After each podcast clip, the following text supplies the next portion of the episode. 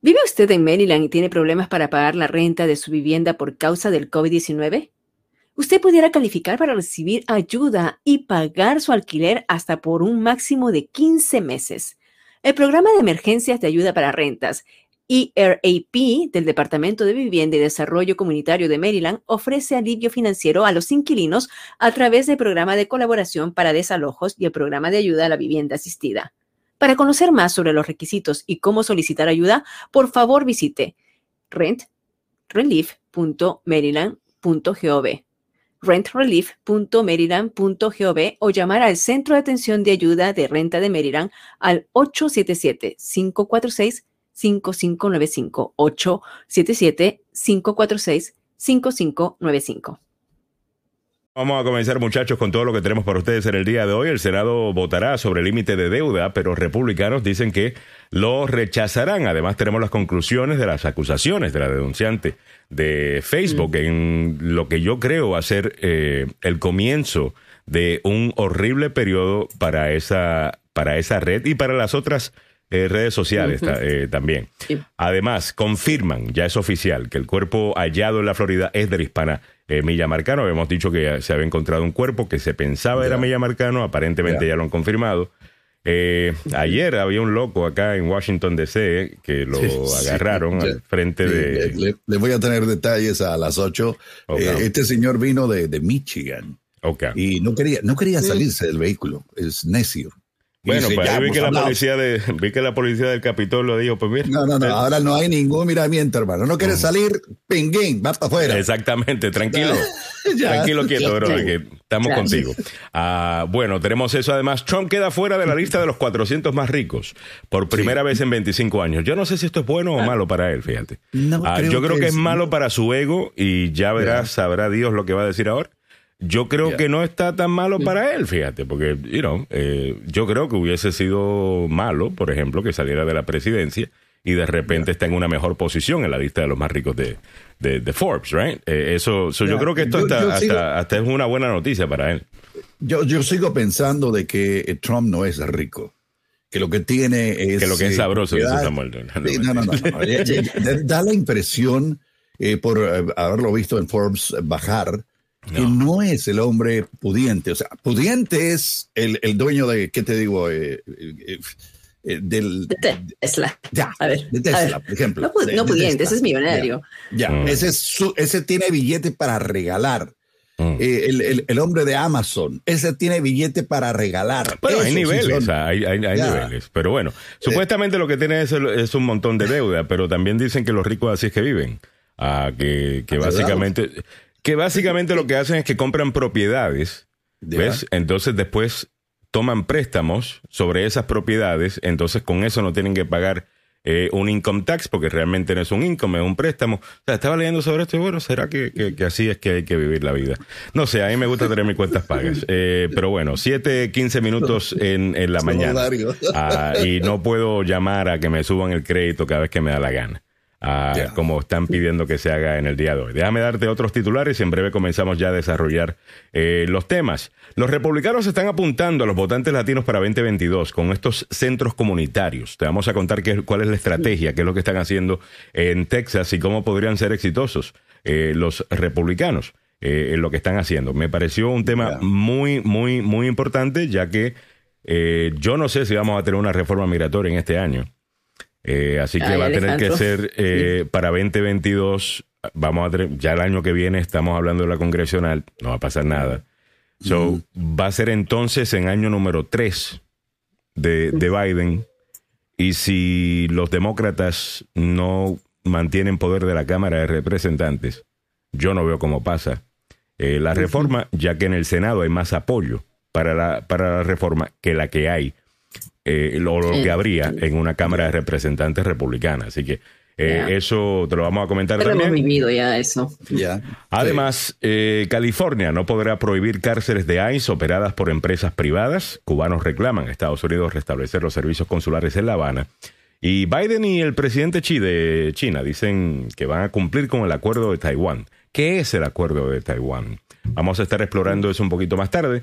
Eh, porque eso es importante entenderlo, cuáles son los requisitos eh, bajo estos acuerdos, eh, cuáles son las reglas del juego y cómo es que fácilmente podríamos entrar en una guerra eh, oh, si no se hacen las cosas bien en, en, esto. Mantenga la sintonía. Bueno, muchachos, vamos a comenzar con lo que sucedió o lo que está sucediendo con la deuda. bueno, este es el detalle. Reuters reporta de esta manera. Los demócratas del presidente Joe Biden planeaban una votación hoy miércoles el Senado para suspender un límite para la deuda de Estados Unidos, generando otra confrontación con los republicanos que podría provocar un incumplimiento de deuda de graves consecuencias económicas. El esfuerzo parecía destinado al fracaso ya que el principal senador republicano Mitch McConnell dijo el martes que los miembros de su partido bloquearían la votación como ya han hecho en el pasado. Porque la cosa aquí, señoras y señores, es sabotear la economía de su propio país para apuntar goles políticos. Políticos, ya. Ah, para anotar goles políticos. Samuel, explícanos cuáles serían algunos de los problemas de la economía si nosotros decidimos que no vamos a subir el techo de la deuda. Eh, eh, ayer, lo, ayer lo estaba hablando con, con, eh, pues, con Elio Sousa y le decía que lo que dijo el presidente Biden en una declaración previa es primero, nos van a aumentar los intereses hipotecarios. Ya. Nos van a aumentar los intereses de los préstamos de compras de vehículos. Nos van a aumentar los intereses de las tarjetas de crédito, entre otros. O sea, esto es una, para mí es una vergüenza la economía mundial depende de esto también, ¿no, Samuel? Oye, sí, lo otro es la dependencia. El efecto dominó que va a ocurrir aquí, ¿no? Eh, es lo, siempre lo he dicho, cuando Estados Unidos tiene un resfrío como el que tiene Alejandro en la mañana de hoy, el resto del mundo y específicamente nuestra América Latina le da pulmonía. Es allí donde, donde está el problema. Ya. Y la parte económica, obviamente, eh, señor Mitch McConnell sigue hablando tonterías, sigue diciendo, no, no, no, si ustedes tienen, ustedes tienen la Casa Blanca, tienen la, Cámara de Representantes, ustedes tienen el Senado, ustedes tienen todo para hacerlo. Lo importante es entender también, Samuel, como tú estabas explicando ayer, que Mitch McConnell ah, dice todo esto a sabiendas que, de la manera, y esto hay que repetirlo todos los días, porque hay nueva audiencia todos los días, gente que alguna vez se pierde en un momento del show, ah, y disculpen si ya escucharon esta parte, pero Estamos hablando de subir el techo de la deuda para cumplir con las deudas incurridas en el término anterior. Sí, ¿Ves? Sí. Lo que ellos aprobaron. O sea, que esta gente pasa la tarjeta, se van de fiesta y después no quieren mandar el bill, dañándole el crédito de los Estados Unidos a todos nosotros y nosotros tener que pagar esas consecuencias. Así de charlatanes son, solamente para que lo tengamos claro, ¿ok? El Partido Republicano de antes, el Partido Republicano de antes ya no existe. Ya. ¿Ok? Ya, no existe. Eso de que son conservadores fiscales o responsables, eso no existe. No. ¿Ok? Ahora es ganar a, todo, a toda costa. Pero vamos, eh, un punto más, Mili, y vamos caminando para adelante. A ver. Sí. no, respecto a esto, o sea, ¿qué hay de lo que ha dicho Biden que podría cambiar esta regla de filibuster, no? Para eh, levantar precisamente y, que el techo de la deuda, eh, levantar el límite del techo de la deuda. O sea, en este caso, eh, Biden dijo que hay una posibilidad real, según lo que estaba leyendo ahora en el Washington Post, de que los demócratas, sin la necesidad de los 60 votos que se requiere usualmente para ello, puedan aprobar este, levantamiento. Así que posiblemente, ¿no? Posiblemente puede ser que, que, se vayan en contra de lo que es filibuster y no, o sea, porque aquí... y bueno, y abre la puerta para eso. Es que, es que aquí obviamente sería magnífico, una magnífica oportunidad para que entonces Biden, que viene y sigue defendiendo el filibuster, eh, porque él es una criatura del Senado y le gustan las reglas tradicionales y el resto, el filibuster, obviamente, ustedes saben ya, en el Senado hay 100 senadores, eh, para pasar muchas cosas necesitas no 50 más 1, sino necesitas 60, ¿ok? Ese es el filibuster. So, los demócratas están diciendo, muchos demócratas están diciendo, los más progresistas, y estoy de acuerdo con los progresistas en esto, de que el filibuster realmente ya no sirve, porque lo único que hace es que lo utilizan para detener el progreso. Y la realidad del caso es que, mire, la democracia es una democracia, la, mayoría es la que debe determinar y si acaso estamos en desacuerdo con algo o el resultado de algo, bueno, tenemos elecciones para mandar a esa gente para su casa y elegir al otro mm. partido. Vamos a confiar en la gente. Yo creo que aquí hay una apertura para que Joe Biden diga entonces, bueno, ¿sabes qué, eh, Mitch? Yo he estado en contra, ustedes me han escuchado, en contra de cancelar el, el filibuster, pero no me das de otra. Vamos a tener que cancelarlo. Debería estar corriendo en este momento eh, Biden y deberían estar viendo donde, ¿cómo es que se llama? Eh, de West Virginia, Joe Manchin, que, se, opone al, a acabar con el filibuster y decir, mira, aquí tú tienes la apertura para tú estar de acuerdo con nosotros en eliminar el filibuster, porque Mitch McConnell no te ha dado otra opción. Porque mira cómo está esta gente gobernando. Creo que es una buena oportunidad para los demócratas si es que están dispuestos a agarrarla. Óigame, entre otras cosas, en el día de hoy, ayer, no sé si vieron esto, esta muchacha, ah, que tengo entendido, Ponlo en mute, cariño. Sí, ponlo en mute. Ponlo cuando vas a mover el micrófono. Cuando, se, escucha todo, todo, todo. Sí. Eh, me dice conclusiones de la, de la denunciante de Facebook. No sé si vieron esto ayer. Una de las cosas que me gustó de ella es que, número uno, es. Eh, she's approachable. O sea, es. Eh, se puede hablar con ella. Se puede hablar con ella. Sí, había. y voy a decir esto me encantaría ver más vistas del Congreso en donde vemos ese tipo de bipartidismo, en donde vemos ambos lados en tratando de entender un issue a través de sus preguntas y no anotar goles políticos y dar sus discursos en vez de preguntar y entender cuál es el problema, porque esto es un problema. Y yo creo que está bien difícil para Facebook, porque yo lo que vi ayer fue a tanto demócratas como republicanos por fin de acuerdo en algo. Y es que este, eh, este señor Mark Zuckerberg, eh, número uno, es, eh, es bien mentiroso el tipo. Oh, ah, el, tipo miente, tiene doble cara, te dice que está haciendo una cosa y realmente están haciendo otra. El país está súper dividido gracias a, en parte a Facebook y a Instagram, específicamente con el tema este de los algoritmos. Básicamente, esto es una, de la manera que está programado el sistema para seguir dándote de lo mismo que está causando mayor división. Porque entre más reacciones tiene algo, más aparece. ¿Ves? Más gente se conecta también. Y más gente se, conecta. Y se queda trabada ahí por horas. Oh, Entonces, cuando estamos hablando y cuando estaban describiendo, cuando ella estaba describiendo ayer los efectos que tiene Facebook, eh, según los estudios que ella, al cual ella tuvo, a los cuales ella tuvo acceso, y después tú ves lo que hemos visto en este país, en donde hay gente caminando, viviendo una realidad alterna.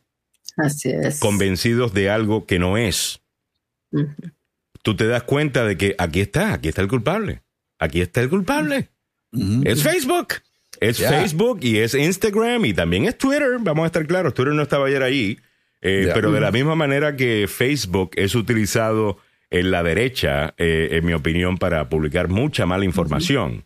Y sabemos de que Facebook se ha convertido en un lugar para eh, muchas teorías de conspiración de la extrema derecha. De la misma manera, Twitter eh, permite un montón de cosas, vainas raras que tiene la, la, extrema izquierda. O sea que yo creo que aquí tienen que, que, que, que, analizar ambos. Pero al final del día, el algoritmo de Facebook, estas son, según lo que nos estaba contando ella, algunas de las conclusiones. La mecánica de Facebook que promueve la difusión de información errónea.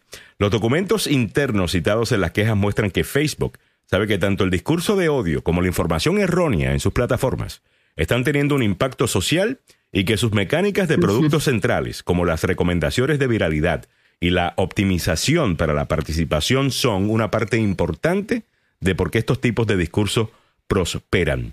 En donde usted de repente dice, bueno, es que está todo el mundo de acuerdo conmigo. Porque ahora toda la gente a mi alrededor también opina igual que yo. Es que entonces yo estoy correcto.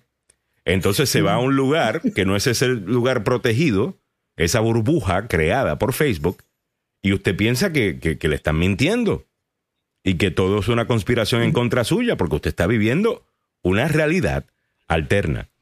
Otra cosa es que Facebook ha tomado medidas limitadas para abordar la desinformación existente, incluyendo de que habían algunas cosas que estaban haciendo antes de la elección, que dejaron de hacer después de la elección, y tuvimos y vimos el efecto de todo esto en lo que sucedió el 6 de enero.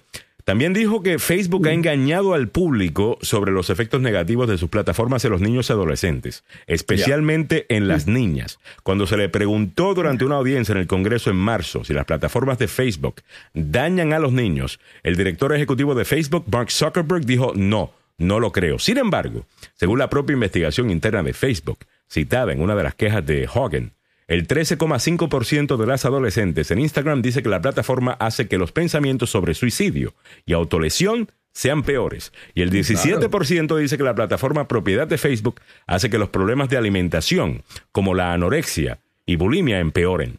Su investigación también afirma que las plataformas de Facebook empeoran los problemas de imagen corporal de uno de cada tres adolescentes.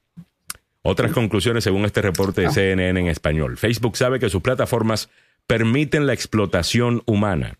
Aunque los estándares de la comunidad de Facebook establecen que eliminan el contenido que facilita o coordina la explotación de humanos, los documentos internos de la empresa citados en una de las quejas de Hogan sugieren que la empresa sabía que el contenido de servidumbre doméstica permanecía en la plataforma. Ante una investigación de la BBC en 2019 sobre un mercado, sobre un mercado negro de trabajadores del hogar en Instagram. No solamente eso, eh, dating apps para muchachitas que saben que, tienen 13 años o menos, que no deben estar recibiendo ese anuncio, sí lo están recibiendo. Facebook es un problema, ¿ok? Y no es necesariamente que la plataforma no conecte a la gente, la plataforma conecta a la gente.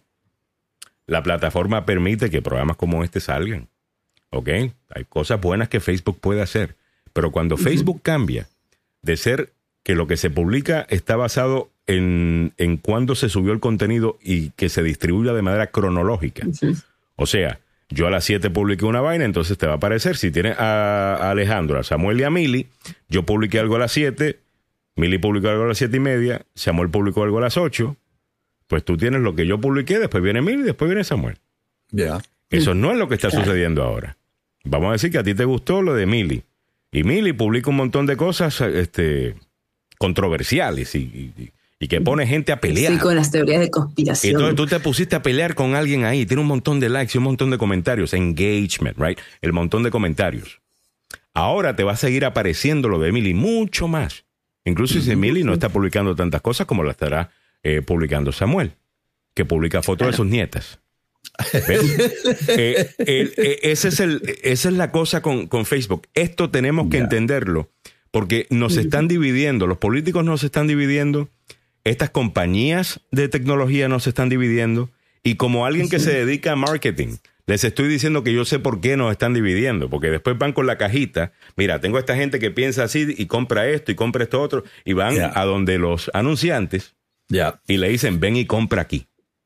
Y nos están dividiendo y nos están poniendo a pelear cuando usted y yo tenemos muchas más cosas en común de las que tenemos eh, en contra. Y todo para hacer plata. Eso es lo que está haciendo eh, esta gente. Y la dependencia que tiene el mundo entero de estas plataformas, porque antes de que apareciera Facebook, Instagram o TikTok o lo demás, eh, uno tenía que depender de las empresas telefónicas para hacer cualquier tipo de negocio o cualquier tipo de, de intercambio. Ahora la gente depende a nivel mundial de las conexiones que hay. Eh, por, por darte una idea, mm. eh, por, eh, ¿qué te digo? WhatsApp. No me digas que no hay gente en todo el planeta que no tiene WhatsApp. Mm. Mm. Lo vimos, lo vimos, Samuel. Y ella misma, ¿no? Frances Hogan, que prestó testimonio a la vista en, la vista. supuestamente vive en Puerto Rico ella. Eh, ella ah, no sabía eso. Sí, yo tampoco, lo, leí ayer en un periódico en Puerto Rico. Ah, Pero ella misma estaba diciendo y tomó el caso de lo que ocurrió con el apagón de Facebook. para dar, darse cuenta de la magnitud como ha llegado esta red social y cómo eh, millones de personas en el mundo están dependiendo de la red ¿no? no solamente por, como, es, como esto, ¿no? Para buscar información, sino eh, en Para ahorrar dinero en llamadas telefónicas y conexiones de video. Básicamente es eso. Sí. Ya. Pues, y entonces se, tiene que regular, mira. Ya, se, tiene, se, tiene, se tiene que regular. Se tiene que regular. El CNN tiene una buena es, es lo que propaganda. Dijo el, el, senador eh, Blumenthal ayer, eh, cuando se terminó eh, eh, la, la, reunión, Richard Blumenthal dijo que hay que, hay que tomar cartas en el asunto. Hace rato. Ya. And today they don't know even what they could be asking for.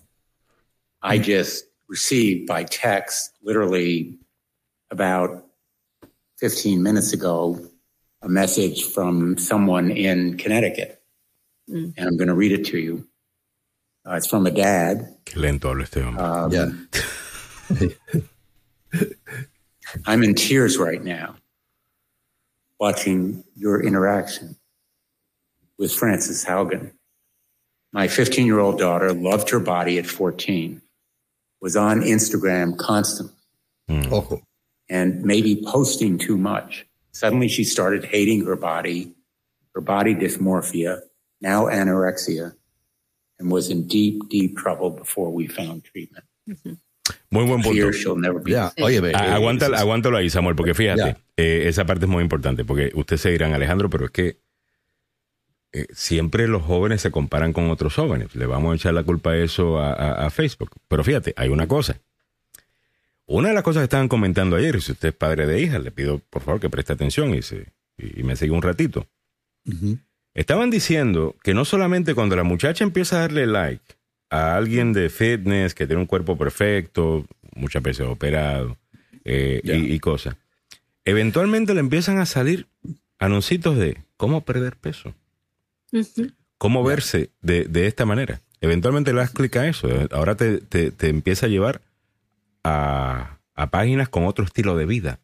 En este estilo de vida vamos a recomendarte la anorexia y la bulimia.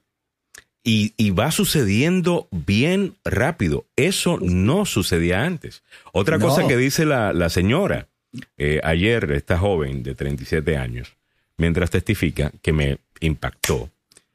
Cuando nosotros íbamos a la escuela y había bullying, y yo creo que todos en algún momento tuvimos que lidiar con bullying. Oh, ¿Verdad? Eso es parte de crecer. Siempre había, siempre, en mi, en mi, en mi colegio había uno que se creía el matón del grupo. Claro, el matoncito. Y siempre, y siempre había uno o había, o, niñas, eh, y no regando chismes de otras niñas, y, y en esto las niñas pueden ser bien crueles. Sobre todo entre quinto, quinto y sexto grado empieza el drama. En y esto pueden ser, o sea, regándole cosas, ¿no? De que ella esto, y usualmente son ellas las que están regando de que ella una PUTA eh, y, el resto, y le hacen esa campaña. Eh, eh, ¿Ok?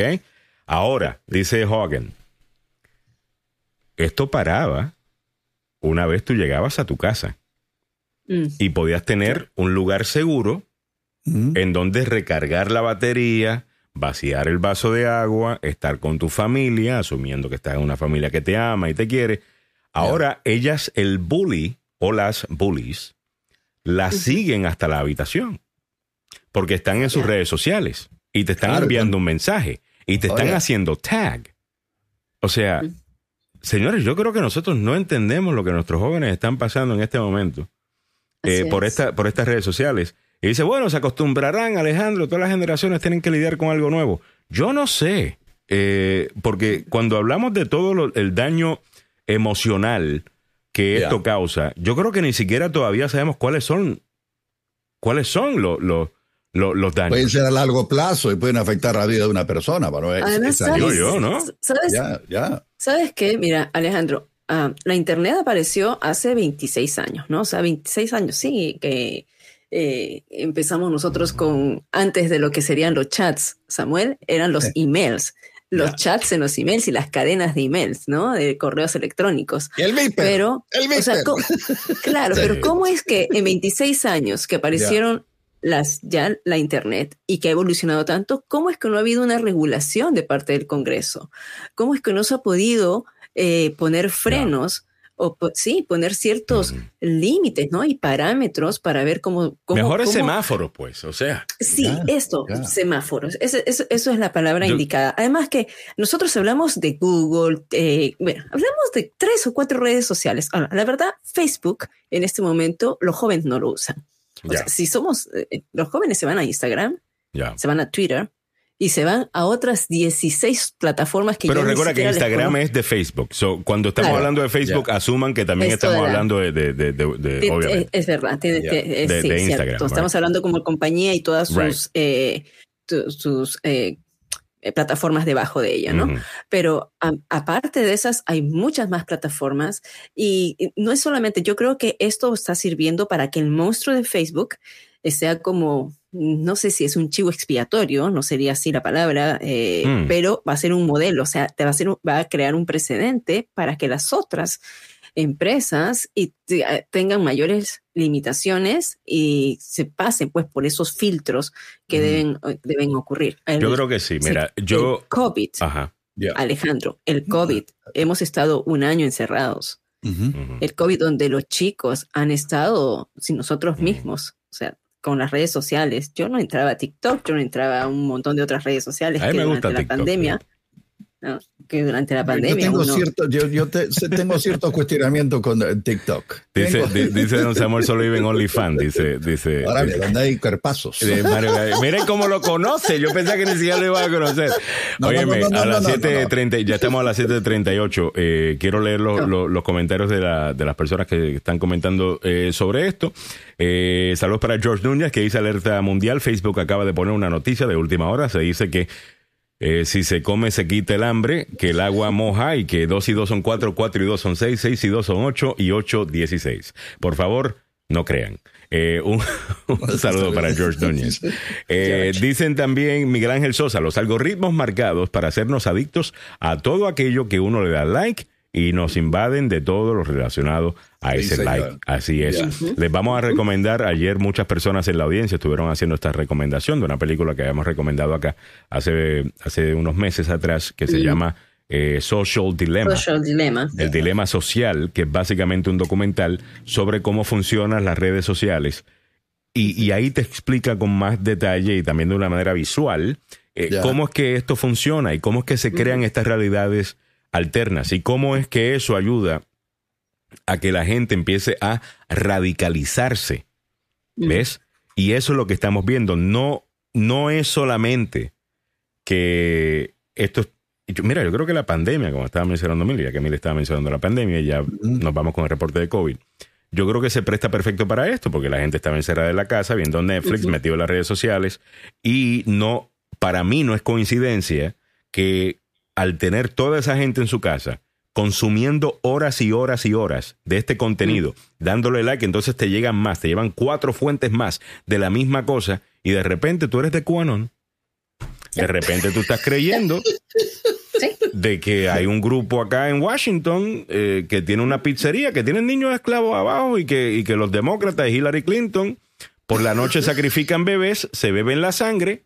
Y o sea, o sea, tú dices eso ahora y tú me dices, güey, ¿en qué, en qué, estaba, estaba, pensando yo? Pero llegas, o sea, llegas. pero si tú empiezas con eso por una cosa y la otra, yo estaba hablando con alguien que me estoy hablando de, esto, porque esta persona está en la industria de, de, redes sociales, eh, trabaja para una de las grandes eh, corporaciones y, y, le estoy preguntando a ella a que me explique algunas cosas que estoy escuchando en, el, en, el, en la vista.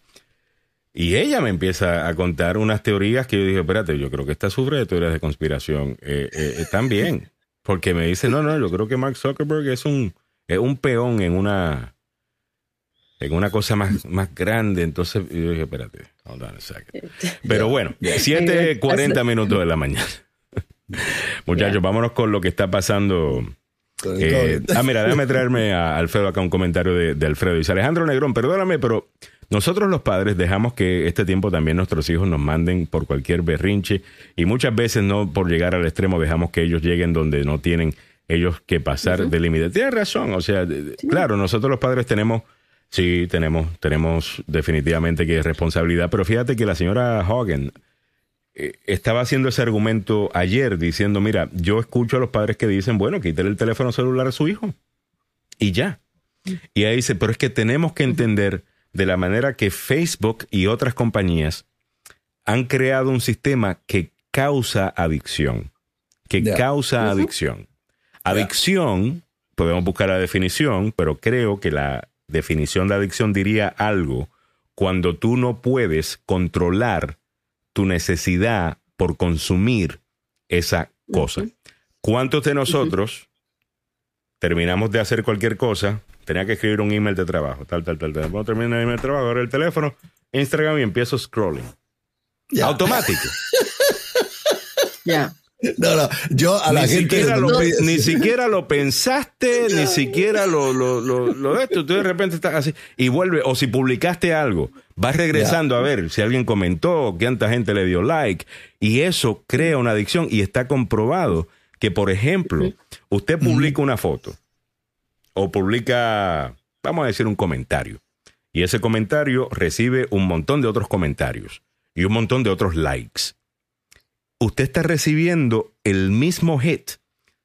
Es la misma zona del cerebro que se activa cuando un drogadicto se da su fix de, esa droga que, al, cual él o ella es Algo típico, la heroína. La heroína. Los, los que son adictos a la heroína no pueden vivir sin este elemento químico. O los alcohólicos, o los alcohólicos que todos los días se tienen que dar su trago y, este, y, no lo, y no lo toman para disfrutarlo, lo toman para que su, su cuerpo funcione, porque necesitan esa droga. El que fuma.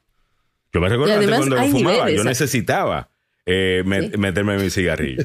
Eh, cuando me lo fumaba, Ajá. Ah, te, digo, o sea, hay gente que está más propensa a las adicciones mm, que otras. O sea, tienes que venir, de tienes que ver si tus padres han estado adictos y no hablamos de drogas, ¿no? Adicciones. a ciertas costumbres, ciertos hábitos. Entonces empiezas con, Pero que Hogan dice que como hay un, un elemento de adicción acá, y no por parte de, de, de Facebook, eh, no es tan sencillo como decirle, oye padre, quítenle el teléfono. ¿Ves? Porque yo, igual que ustedes, cría eh, hijos. Y tú, yo le quitaba el teléfono a mi hija eh, de, de, vez en cuando. Y después encontraba que uno de sus hermanos le prestaba el teléfono. para ella meterse en, sus redes si lo mismo con uno de mis hijos, ella le prestaba el teléfono eh, o un amigo va y le presta el teléfono y they log into their account. O sea, es, más complicado es mucho más complicado, es mucho más complicado criar hijos hoy día, digo yo. Además que como las redes sociales. Y al punto de Alfredo, o sea, también porque contra tú, tú, haces cualquier cosa y te quieren demandar y te quieren decir que no puedes. que tú ves, o sea, tú ves, los padres a veces hay la comodidad de mantener al hijo distraído, quieto, lo, mm. más lo más rápido que le pueden dar es un teléfono cuando tienen apenas dos años, tres años. Los chiquitos manipulan un teléfono mejor que uno como adulto.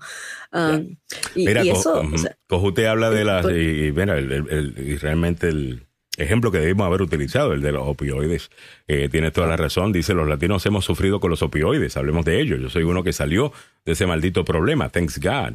Eh, Thank God. Bueno, eh, te deseamos lo mejor, Cojute. Este, al final del día es de valiente admitir ese tipo de cosas y no es fácil. O sea, los opioides es una de las drogas más adictivas que hay. Eh, y, lo mismo con Facebook, y lo mismo con Instagram, y lo mismo con, con, estas cosas. mira, mira tienen que haber mejores reglas, es lo que estamos diciendo. lo que estoy diciendo, mejores reglas. 26 años con Internet y todavía no hay regulaciones. Necesitamos regulaciones, o sea. Pero, pero eh, la gente que vive de alcoholismo, eh, comparlo, más o menos para que tenga usted una idea. El, el alcohólico, y yo tuve dos problemas internos de mi familia y por eso me arranco, me escapo del trago. Es el alcohólico comienza su día con un problema de nervios, tirita, sufre. Si no se echa un trago. Me imagino que debe pasar lo mismo con los muchachos o muchachas que están en los medios sociales que están esperando despertar para caerle encima al teléfono celular. Y Samuel, tú lo sabes, que tú sabes que, de nuevo, yo no sé si tienen el misma, eh, la misma necesidad, porque obviamente con el alcohol o con las drogas es una necesidad física, right? Eh, tu cuerpo está reaccionando a que le hace falta algo, a lo mejor es distinto con, con esto, pero yo sí estoy claro que hay gente que se levanta y lo primero que hacen, agarran el teléfono y chequea a ver quién me ha dejado un mensaje, quién le dio un like a algo, eh, y no, esa, esa interacción. Me encanta el punto de, de Rafael Meléndez que nos dice, ah, yo creo que está correcto. Antes había que comprar un sello, hacer una carta, ponerla en un sobre, llevarla en un buzón y esperar que te respondieran. Es una generación que está adicta a lo instantáneo. Y yo creo que le has dado en el clavo porque no solamente es, eso. Tenemos una generación también, y, este y esto debería irse también a los teléfonos celulares, que no son teléfonos celulares. ¿Ves? Porque lo menos que hacemos es hablar por teléfono. Computadoras portátiles. Es con computadoras portátiles y, y, la gente está haciendo un montón de cosas. Estos niños, mira, yo me recuerdo antes si tú encontrabas una revista, si, tú entrabas y encontrabas una revista eh, eh, de modelos en la casa de, uno de tus amigos y te salía y, veíamos una mujer en bikini, wow, tú sabes, y los muchachitos tenemos una reacción horrible, ¿ves? A eso. Yo creo que tú le haces eso a los niños de hoy y dices, en Instagram hay, hay, what's that? Eh, mucha ropa, si acaso. Además de que tienen acceso a pornografía, eh, también desde temprano. Eso, eh, o sea, yo digo que eso no debería ser así de fácil. ¿Ves? Y estoy seguro que debe haber algún tipo de regulación. Eh, ¿Me entiendes? Yo estoy seguro, por ejemplo, que yo no sé si todavía existen estos eh, video stores de pornografía, pero yo estoy seguro que si existen todavía, porque ahora todo el mundo lo hace online. Yo estoy seguro que un chamaquito no puede entrar allí y, pedir eh, DVDs o películas y vaina a un niño de 10 años. No lo dejan entrar. ¿Verdad que no? No lo dejan entrar. no. Eh, si alguien ve a un niño viviendo, trabajando o estando tiempo en un lugar como ese, estoy seguro que reportarían al padre a servicios sociales. Bueno, ¿quién para a ese niño hoy día de entrar a, uno de los websites a través de su teléfono celular? O sea, tú sabes que este país tiene un problema de eh, eh, total en este momento. Hombres tienen un problema de problemas sexuales, que casi todo tiene que. jóvenes, ya. muchachos de veintipico y treinta años, que deberían estar, you know, en todo su apogeo. de posesión. Sí, señor. y no le funciona el pirulí porque eh, eh, están viendo pornografía todo el tiempo. Y están adictos a eso. O sea, esto estamos hablando de un montón de cosas. No solamente estamos hablando de las redes sociales yo también creo que deberían traer ahí a Apple y deberían traer también a las otras compañías. Eh, eh, esto sirve solamente, Alex, o sea, como estaba diciendo yo al principio, ¿no? O sea, sirve como un, una puntita para poder eh, regularizar al Internet en general, a esta plataforma, lo que se va a decir, y definitivamente no se va a solucionar el problema de tal porque es complejo. O sea, aquí, si estamos hablando del impacto que hay en los niños, no solamente tiene que ver las redes sociales, o sea, hay una cosa que es más compleja, es eh, los mm. padres trabajando todo el tiempo, el, fácil acceso, o sea, eh, a mi hija le di su primer, su primer eh, teléfono a los 14 años y esto porque se iba, iba a viajar. O sea, eh, ahora no es así. Estamos en una era de la tecnología que esto avanza y avanza y de todas maneras, como digo, eh, sirve como para poner esos semáforos que se necesitan y regularizar. Chicos, vamos a tener un invitado. Oye, te iba, a pedir y se me olvidó pedirte si lo podíamos poner para las 8.30. Ah, déjame. Do you think that's possible? Va a ser difícil porque ya son las. Falta un, minuto, querido. Falta un minuto. Ok, chequeate si se puede, si se puede, porque tenemos que hacer el segmento de, de, de, COVID. Es que la conversación estaba tan buena. Eh, Disculpen, que sabes que el programa funciona más como un podcast y no como un programa de radio, disculpen. Eh, por más reglas que pongan, dice Alexis Adonai, eh, importante punto también, por más reglas que pongan, estamos por romperlas. Es porque no, no solo no, no somos robots y nos gusta romper reglas y siempre existirá adicciones. Nosotros lo vemos así, pero ya estamos viejos. Pero en nuestro tiempo también teníamos problemas. Teníamos problemas, definitivamente.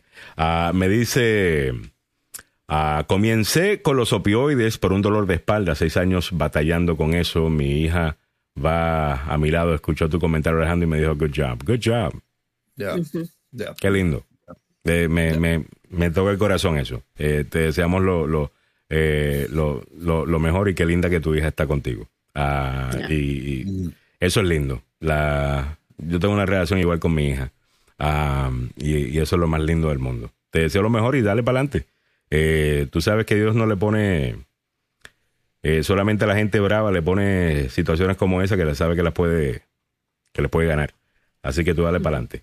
Isa Ortega dice, mi hija y mi sobrina estaban viendo los comentarios de un video de TikTok y abajo decía, for new TikTokers, click here. Lo hicieron y apareció una, una página porno. Eh, rayo, Oh, wow. Ah, a ver, me dice eh, Henry Molina, saludos Henry. Esto es imposible de parar por más reglas que pongan. Esto es un gran negocio, sí señor. Oye, y pregúntale a Zuckerberg el, dinero que perdió por, estar fuera seis horas. dice ah, eh, Rafael Meléndez, Einstein, temo el día en que la tecnología sobrepasa nuestra humanidad. El mundo solo tendrá una generación de idiotas. Reflejó en su momento de la gran preocupación de este genio al ver la tendencia de los seres humanos con respecto a los excesos en el uso de la tecnología. Hmm. Eh, ya, yo creo que desde que utilizamos la tecnología para crear una bomba en la que podíamos destruir el planeta eh, 300 veces si nos hubiera dado la gana, eh, yo creo que ahí el punto él llegó a estar más que claro, eh, sinceramente. Ah, y el ser humano es el ser más destructivo que hay, ¿sí o no? Eh, tengo una compañía de internet que cuando mis hijas, mis hijas no se dan cuenta, le pongo pausa y ni cuenta se dan. Yo, yo, yo creo que tengo la misma también, yo a cada rato lo hago. así las alejo de las redes, por lo menos mientras estamos juntas. Y para hacer eso se tienen que asegurar tener control también de el, el plan de de data celular, eh, porque lo que hacen es que se apagan el wifi y te utilizan la data del celular. Es que son bien pilas estos muchachos. se las saben todas. Se, las saben todas. O sea, sí, se las saben todas. ¿no? Sí, igual, o sea, eh, estaba conversando y es verdad, yo a, mi niña en la época aprendías 13. A ver. El comentario de Alfredo López. Alejandro Negrón, ahora tú quieres hablar con tus hijos y quisieras explicarle de cosas de la vida, hasta de sexo, y se te quedan viendo y te preguntan, ah, ¿qué quieres saber, papá? Ah, y se te queda con la gente abierta. Y, no, ya te da miedo preguntarles por no saber. Sinceramente, eh, es que la cantidad de cosas que son normales eh, y que se han normalizado. Y no mm. sé, a lo mejor tiene razón, alguien hizo el comentario, ¿será que nos estamos poniendo viejos? Yo no sé, a lo mejor me estoy poniendo viejo, pero eh, me imagino que, algo de eso tiene que ver también. pero la, modernidad está, avanzando a pasos agigantados eh, los sistemas eh, como estos eh, van a una velocidad increíble. yo creo que Facebook va a tener su caída en algún momento y va a aparecer otro que de mejor servicio. Que eso es una ola y puede que eh, hoy, estemos con Facebook y con los demás. Mañana podríamos No lo sé, ¿sabes? O sea, el, eh, Facebook, Instagram, WhatsApp usados en el mundo no solamente como una red social de eh, intercambio, uh, valga social, sino para el uso comercial, es, es, muy fuerte. Además que tenemos, lo que han creado son un montón de islas. Sí. pero bueno, no estamos conectando al mundo, estamos separando al mundo. Se supone que estuviéramos conectando al mundo con esto. Y lo que estamos es separando al mundo. Eh, y segregando al mundo. Ahora, 7.54. Bueno, Mili, cuéntame las noticias de COVID. Eh, por favor, ponme al, al, día esa cara de Mili. A ver, te pongo ahora, al día. Ahora quieres que te ponga al día. Sí, ahora quieres que te ponga Ahora quieres que te ponga al día. Estamos, bueno, antes de eso te recordamos que si tiene problema pagando su renta, ahí está el Departamento de Vivienda del Estado de Maryland con su programa de asistencia. ¿Alquila su hogar en Maryland? ¿Corre riesgo de ser desalojado por problemas relacionados al COVID-19? Maryland's Emergency Rental Assistance Program podría ayudarle. Podría calificar para ayuda para pagar su alquiler actual o atrasado y evitar el riesgo de ser desalojado por pérdida de sueldo o enfermedad debido a la pandemia. Aprenda más visitando rentrelief.maryland.gov o llamando al 877-546-5595.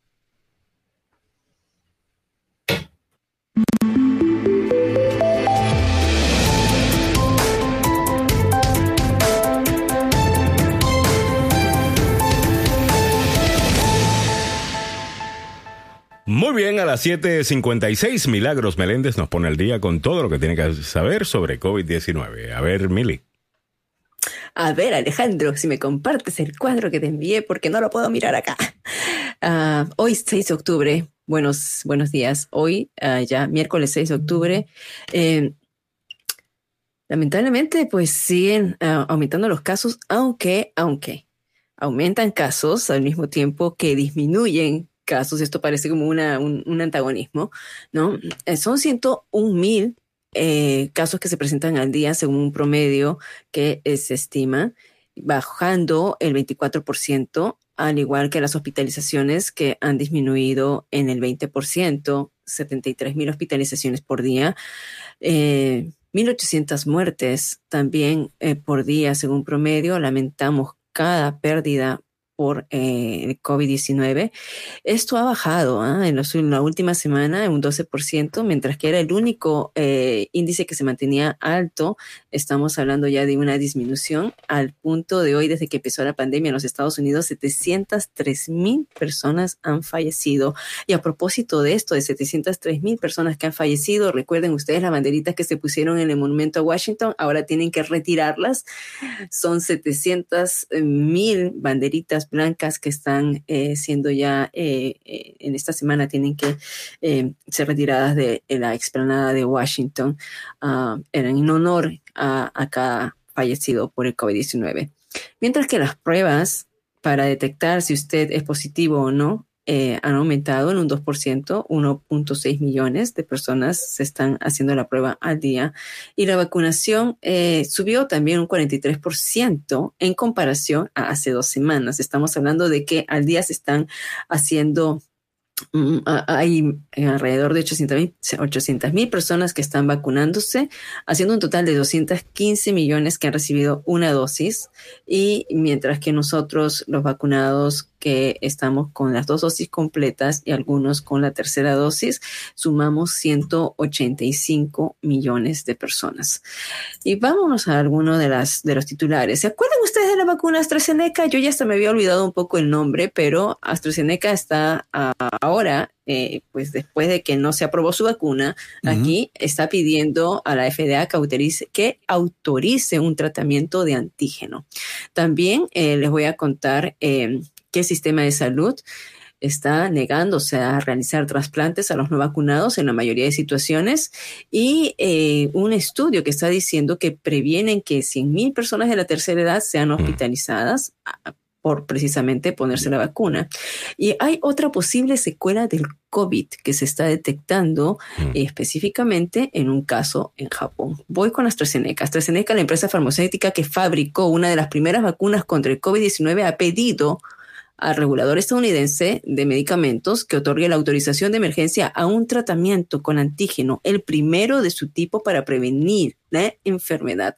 La empresa que es anglo-sueca, dijo el martes que el tratamiento llamado AZS7442, no sé quién se va a acordar de ello, sería uh -huh. la primera combinación de anticuerpos de efecto prolongado en recibir la autorización de emergencia para la prevención del COVID-19. De recibir esta autorización, el medicamento probablemente estaría reservado para personas con el sistema inmunológico que es débil, a quienes la vacuna no brinda suficiente protección. La FDA ha autorizado otros tres medicamentos con anticuerpos, dos de los cuales sí se pueden suministrar después de haber estado expuesto al COVID-19 para prevenir los síntomas. Muy Entre bien. ellos estamos hablando del estudio mm. que realizó el doctor Fabián Sandoval con Merck. Uh, y también hay una agencia que está diciendo que las vacunas contra el COVID-19 están teniendo un gran impacto en la prevención de hospitalizaciones y muertes entre las personas mayores, uno de los grupos más vulnerables, según un estudio realizado por el Departamento de Salud y Servicios Humanos de Estados Unidos. Las vacunas probablemente previnieron, escuchen estos números, ¿no? Que unas eh, ciento, previnieron 265 mil infecciones entre las personas mayores de tercera edad, de mayores de eh, edad. Estamos hablando de los seniors, ¿no? Los abuelitos. También eh, previnieron 107 mil hospitalizaciones, según lo que establece este estudio, y 39 mil muertes, específicamente en beneficiarios de Medicare. Mm. Uh, así que, eh, bueno, bueno por, bueno por esto, ¿no? Le, uh, también, cuento un chisme, ¿no? Rapidito, porque vamos por el noticiero. Déjame, eh, ¿Qué, le, ¿Qué, le, dijeron a, a, Lindsey Graham en una, en una manifestación allá en Carolina del Norte?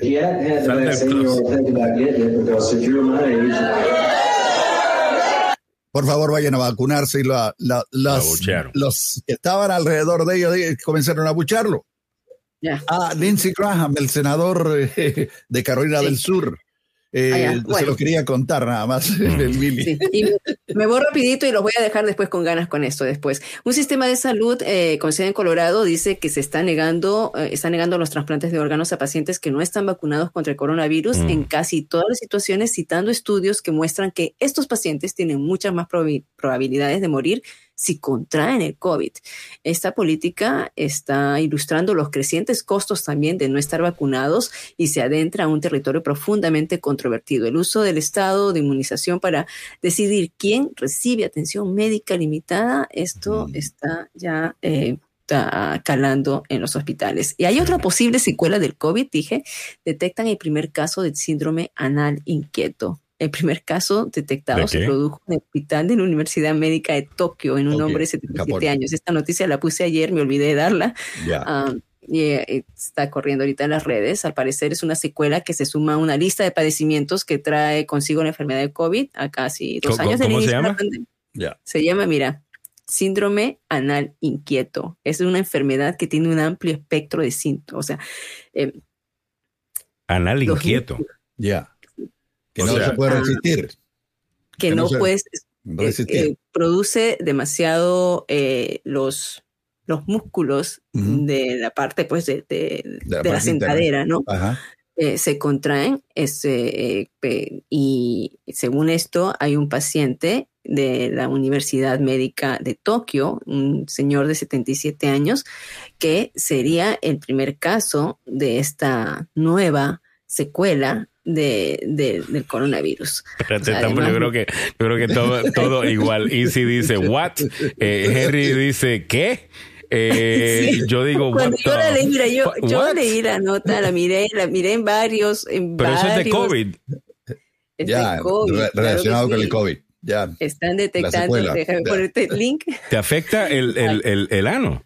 Ya afecta en los, en los músculos. Los músculos se contraen, entonces producen escosor y producen dolor y la gente no puede sentarse, tiene que estar, o sea, no puede estar eh, sentada, tiene que eh, eh, estar en constante movilización, ¿no? Y también hemorroides internas. Eso es lo que está ocurriendo. Entonces, hablando del término médico, ¿no? Imagínate. All right. Síndrome anal. Búsquelo, síndrome anal, no puedo buscarlo Inquieto. Eso que no sé qué. Eso es como la, maestra dice que tú tienes. que tú tienes, ¿cómo es que te decía? Que tú tienes este hormiga en el fundillo. Que no te estás quieto. Eh, espasmos de glúteos. Eso es lo que sería como un espasmo. Ya, más o menos. Sí, mira. Bueno, eh, y, dicen, y dicen por acá, por eso decía que me pasa, ¿por qué Dios esta inquietud? Ay, que yo dije, mira, lo traigo o no lo traigo. Estos chicos van a estar hablando. Guillermo, Guillermo dice. Guillermo, de Con las ganas y búsquenlo, ¿ok? El de Guillermo está ahora dice, wow, pensé que se trataba de una secuela que te ponía a bailar merengue. Total. Oh, ah, eh, muy chistoso el nombre, definitivamente.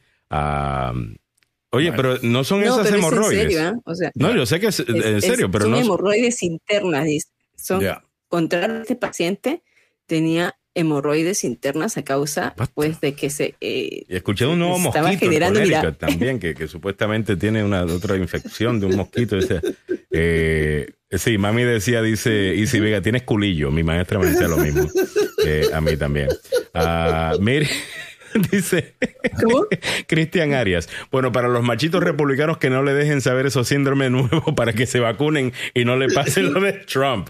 All right, vámonos al noticiero del tope la hora, muchachos. ¿ok? Vámonos al noticiero del tope la hora. Sácame de esto, Samuel, por favor. Eh, Con mucho gusto. Gracias, baby.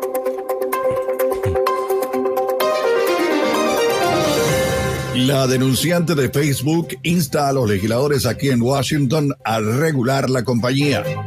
La policía del Capitolio detuvo ayer en la mañana a un individuo en un vehículo sospechoso frente a la Corte Suprema de Justicia. En nuestra América Latina, la expresidenta interina de Bolivia, Janine Áñez, cuestiona la justicia de su país en un mensaje escrito en un muro de su celda donde lee, son una vergüenza. Muy buenos días, le saluda Samuel Galvez. Aquí el detalle de la información. Frances Hogan, quien eh, dejó la red social de Facebook en mayo y filtró documentos internos, dio a los senadores aquí en Washington una rara visión de su funcionamiento interno. La ex gerente de producto de Facebook, que se convirtió en una denunciante, dio a los legisladores un vistazo sin ningún adorno al funcionamiento interno de la red social más grande del planeta y detalló cómo la compañía fue deliberada en sus esfuerzos por mantener a las personas, incluidos a niños, conectados permanentemente a su servicio. En más de tres horas de testimonio ante el subcomité del Senado, Francis Hogan, quien trabajó en el equipo de desinformación cívica de Facebook durante casi dos años, habló con franqueza y con un nivel de conocimiento que los ejecutivos de la compañía rara vez han proporcionado. En el ámbito regional metropolitano, un individuo de Michigan fue detenido ayer en la mañana después de estacionar ilegalmente su vehículo frente a la Corte Suprema de Justicia aquí en Washington y comenzar un enfrentamiento con la policía. Aproximadamente a las 9.30, los oficiales de la policía del Capitolio lo vieron en un vehículo todoterreno estacionado ilegalmente.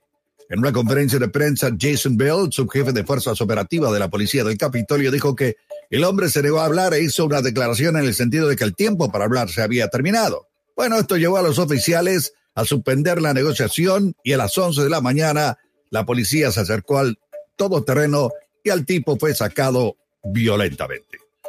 En nuestra América Latina, la expresidenta interina de Bolivia, Janine Áñez, escribió en un muro de su celda en una prisión un mensaje en el que cuestiona al Ministerio Público y al órgano judicial a los que acusa de estar al servicio del gobierno de Luis Arce y su partido, el partido de Evo Morales. Una fotografía del mensaje escrito de Áñez fue compartida en sus redes sociales, que son administradas por sus familiares. Esto junto a otra imagen dando este tránsito de textos, se explica que fue escrito en la pared de la celda donde la expresidente se encuentra desde marzo pasado. Jueces y fiscales al servicio del régimen de Arce arman proceso inventando falsos. Me tienen en total indefensión por hechos políticos donde lo jurídico no tiene ningún valor. Sin justicia independiente no hay democracia, señala la primera parte del mensaje de Janine Áñez. El tiempo que la manden de regreso a su casa si quieren juzgarla después. El tiempo para la zona metropolitana.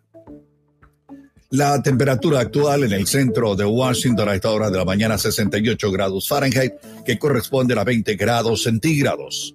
La mañana se presenta mayormente nublada, se irá despejando poco a poco. Se mantiene la humedad, hay posibilidad de alguna lluvia ocasional o alguna llovizna. En horas de la tarde, las máximas alcanzar hoy en los 75 grados Fahrenheit.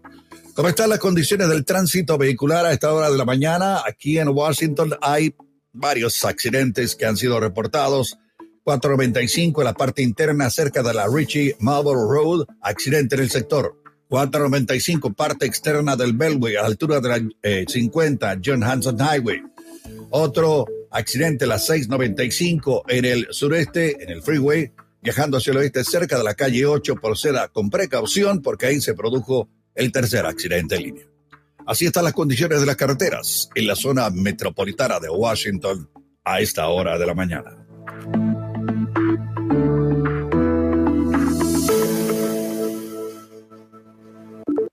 ¿Tiene problemas para pagar su renta debido a la pandemia del COVID-19? Tenemos buenas noticias. Usted podría ser elegible para recibir ayuda financiera con sus rentas actuales o retrasadas. Si el COVID-19 afectó su capacidad de pagar, el programa de emergencias de ayuda para rentas del Departamento de Vivienda y Desarrollo Comunitario de Maryland ofrece apoyo para pagar la renta a través de fondos del Estado o de su condado. Para revisar si usted califica y solicitar ayuda, solo tiene que visitar rentrelief.maryland.gov o llame al Centro de Atención de Ayuda de Renta de Maryland al 877 546 5595 877 546 5595. Desde la capital del país. En vivo. Desde la capital del país. Samuel Galvez. El abogado Carlos Salvador. Milagros Meléndez. El abogado Joseph Maluf. Alejandro Negrón. 5, 4, 3, Número 1 en noticias, en opinión y buena conversación. Esta es Esta es la agenda. Muy buen día, bienvenidos sean todos a la agenda número uno para información, noticias y buena conversación en la mañana. ¿Qué tal? Les saluda Alejandro Negrón, ya junto a don Samuel Galvez, Milagros Meréndez, los abogados Joseph Maluf y Carlos Salvado, que se unen a la conversación en esta hora también. Y todos ustedes que nos acompañan desde tempranito, muchísimas gracias por la sintonía, gracias por estar con nosotros acá, comentando como siempre las noticias más importantes del día. Déjame asegurarme que todo el mundo esté ya en pantalla, incluyendo al abogado Joseph Maluf, que ya está por ahí también. Abogado Maluf, eh, me falta uno, que es el abogado Carlos Salvado. ¿Dónde está Salvado? Eh, lo voy a encontrar y lo voy a poner, ya mismito, ¿ok? Ya viene, ya viene por ahí. Pero bueno, Salven a Salvado, sálvenlo. eso. Abogado Joseph Maluf, lo en mute yo. El Senado de Estados Unidos va a votar sobre el límite de deuda, pero republicanos dicen que lo van a rechazar. Básicamente, Mitch McConnell le ha dicho a los demócratas, mire, eh, olvídense del filibuster. ah, y hagan esto ustedes solos. ¿No hay una oportunidad acá para hacer campaña entonces en contra del filibuster, eh, abogado, por parte de los demócratas? Absolutamente. Yo lo he dicho ya varias veces que el concepto del filibuster, primero ya no está funcionando. Era una manera de tratar de conseguir eh, moderación sobre las leyes, requiriendo 10 votos adicionales a la mitad, que es una democracia, es una mayoría. La mayoría es 51, no, no es 60. Entonces, eh, el temor, por supuesto, es que los republicanos eh, podrían realísticamente hablando tomar poder de la Cámara en la siguiente elección, en el 2022, Ya. y, y el Senado. Y eso podría entonces revertirse a que los republicanos traten de pasar leyes sin el apoyo de los demócratas, aunque en la Casa Blanca Joe Biden obviamente puede vetar la ley. Pero eso es hasta el 2024. Si en el 2024 eligen un republicano, la Cámara y el Senado son republicanos, los demócratas se van a arrepentir de haber usado, eliminado el filibuster. Ahora, lo van a hacer específicamente para esto, la misma forma en que eh, se hizo con los jueces en la Corte Suprema cuando Ya. Mitch McConnell estaba en el poder. Y yo creo que eso sí sería limitado a, a subir la, la deuda nacional, porque aunque el- ahorita los republicanos se niegan a subir el límite de deuda, o sea, se niegan a pagar por lo que Trump gastó en cuatro años y, y Biden en ocho meses. Eh, con eso eh, perjudican a toda la economía, la economía de los republicanos como la economía de los demócratas. Entonces, yo creo que si Sabotea la economía. pasa- sí, sabotea. O sea, están tratando de sabotear a, a Joe Biden, pero sacrifican a todo el país. Entonces, eliminar el filibuster no es una mala idea, porque aunque esté en manos de los republicanos, los demócratas tampoco deberían de tratar de bloquear eh, un aumento a la deuda nacional que causaría consecuencias catastróficas en la economía. Y yo creo que definitivamente que esto podría también eliminar por completo ya de una vez el, el, el filibuster. Yo creo que le daría alguna entrada o por lo menos alguna cubierta política a, vamos a decir, a un Joe Manchin que se opone a, a eliminar el filibuster y decir, bueno, que Mitch McConnell no me da otra opción. Mira cómo, mira pero cómo está actuando esta gente. No tienen que hacerlo con todo. O sea, hay dos opciones. yo Está digo que lo saquen con todo, abogado. Yo de acuerdo también. Yo, Pura yo democracia, estoy en pues. contra del filibuster desde hace un- mucho tiempo. La mayoría es la mayoría. Y mira lo interesante que cuando Trump estaba en el poder, pasaba lo que se le daba la gana. Hacía lo que se le daba la gana. Todavía y hace lo lo la gana. hacía sin miedo. Y los demócratas están actuando con demasiado miedo. Como siempre, abogado, que es la queja que tenemos siempre de ellos, ¿no? Incluyendo, por ejemplo, hablando de ese tema, Dan Scavino, eh, que Sí, era el que le manejaba las redes sociales al presidente de Donald Trump, aparentemente está perdido eh, y no se está apareciendo para poder testificar y poder aceptar la supina, ¿no? La citación legal de que testifique y dé información al comité que está investigando lo que sucedió el 6 de enero. Pues el tipo se fue, está corriendo, se está escondiendo para que no le llegue la citación. Abogado, esta gente, antes eso no se podía hacer porque el costo político era tal que, que jamás pensaría específicamente el partido de supuestamente la ley y el orden que no tienen que seguir citaciones legales, que las supinas no importan. ¿Qué, qué ha pasado con, con, con, con esto? ¿Y, por qué lo- y, qué, ¿Y cuáles son las opciones que tienen los demócratas para lidiar con gente así, abogado, que simplemente piensan que la ley no aplica a ellos? Bueno, eso sí es un concepto muy nuevo que Trump llevó a la oficina y claramente haciendo cosas sin ningún tipo de preocupación de que alguien lo iba a investigar o acusar de algo. Y así aprendieron aquellos que lo apoyan. Ahora, consecuencias vienen después, no pienses que es sin consecuencias solo porque por el momento el hombre se está poniendo bien fuerte. Eh, Giuliani ya perdió la licencia. Ah, tienes ahora ah, un grupo poniendo quejas en el colegio ah, de abogados en contra de John Eastman, del abogado que preparó el memo de cómo eh, robarse las elecciones. Entonces, eh, tienes consecuencias, eventualmente te van a llegar. Las demandas en contra de, de Mike ah, Lionel, el Pillow Guy, ya tienen eh, problemas. La abogada ah, también que lo representaba a Trump, también está en problemas, Sidney Powell. Entonces, ¿me entiendes? Yo creo que consecuencias existen y las consecuencias son que podrían eh, buscarlo, el FBI puede estar buscando. O sea, yo no sé quién, o sea, el Congreso, comencemos con esto, el Congreso tiene un papel, una función específica, fuera de pasar leyes, que es investigar. Estos comités tienen, eso es una ley determinada. No hay un ciudadano en este país que eh, se pueda liberar de su obligación de rendir testimonio en frente de un comité investigatorio. Es como un jurado investigatorio. Entonces, pero ellos, bueno, ellos siguen empujando los límites, ¿no?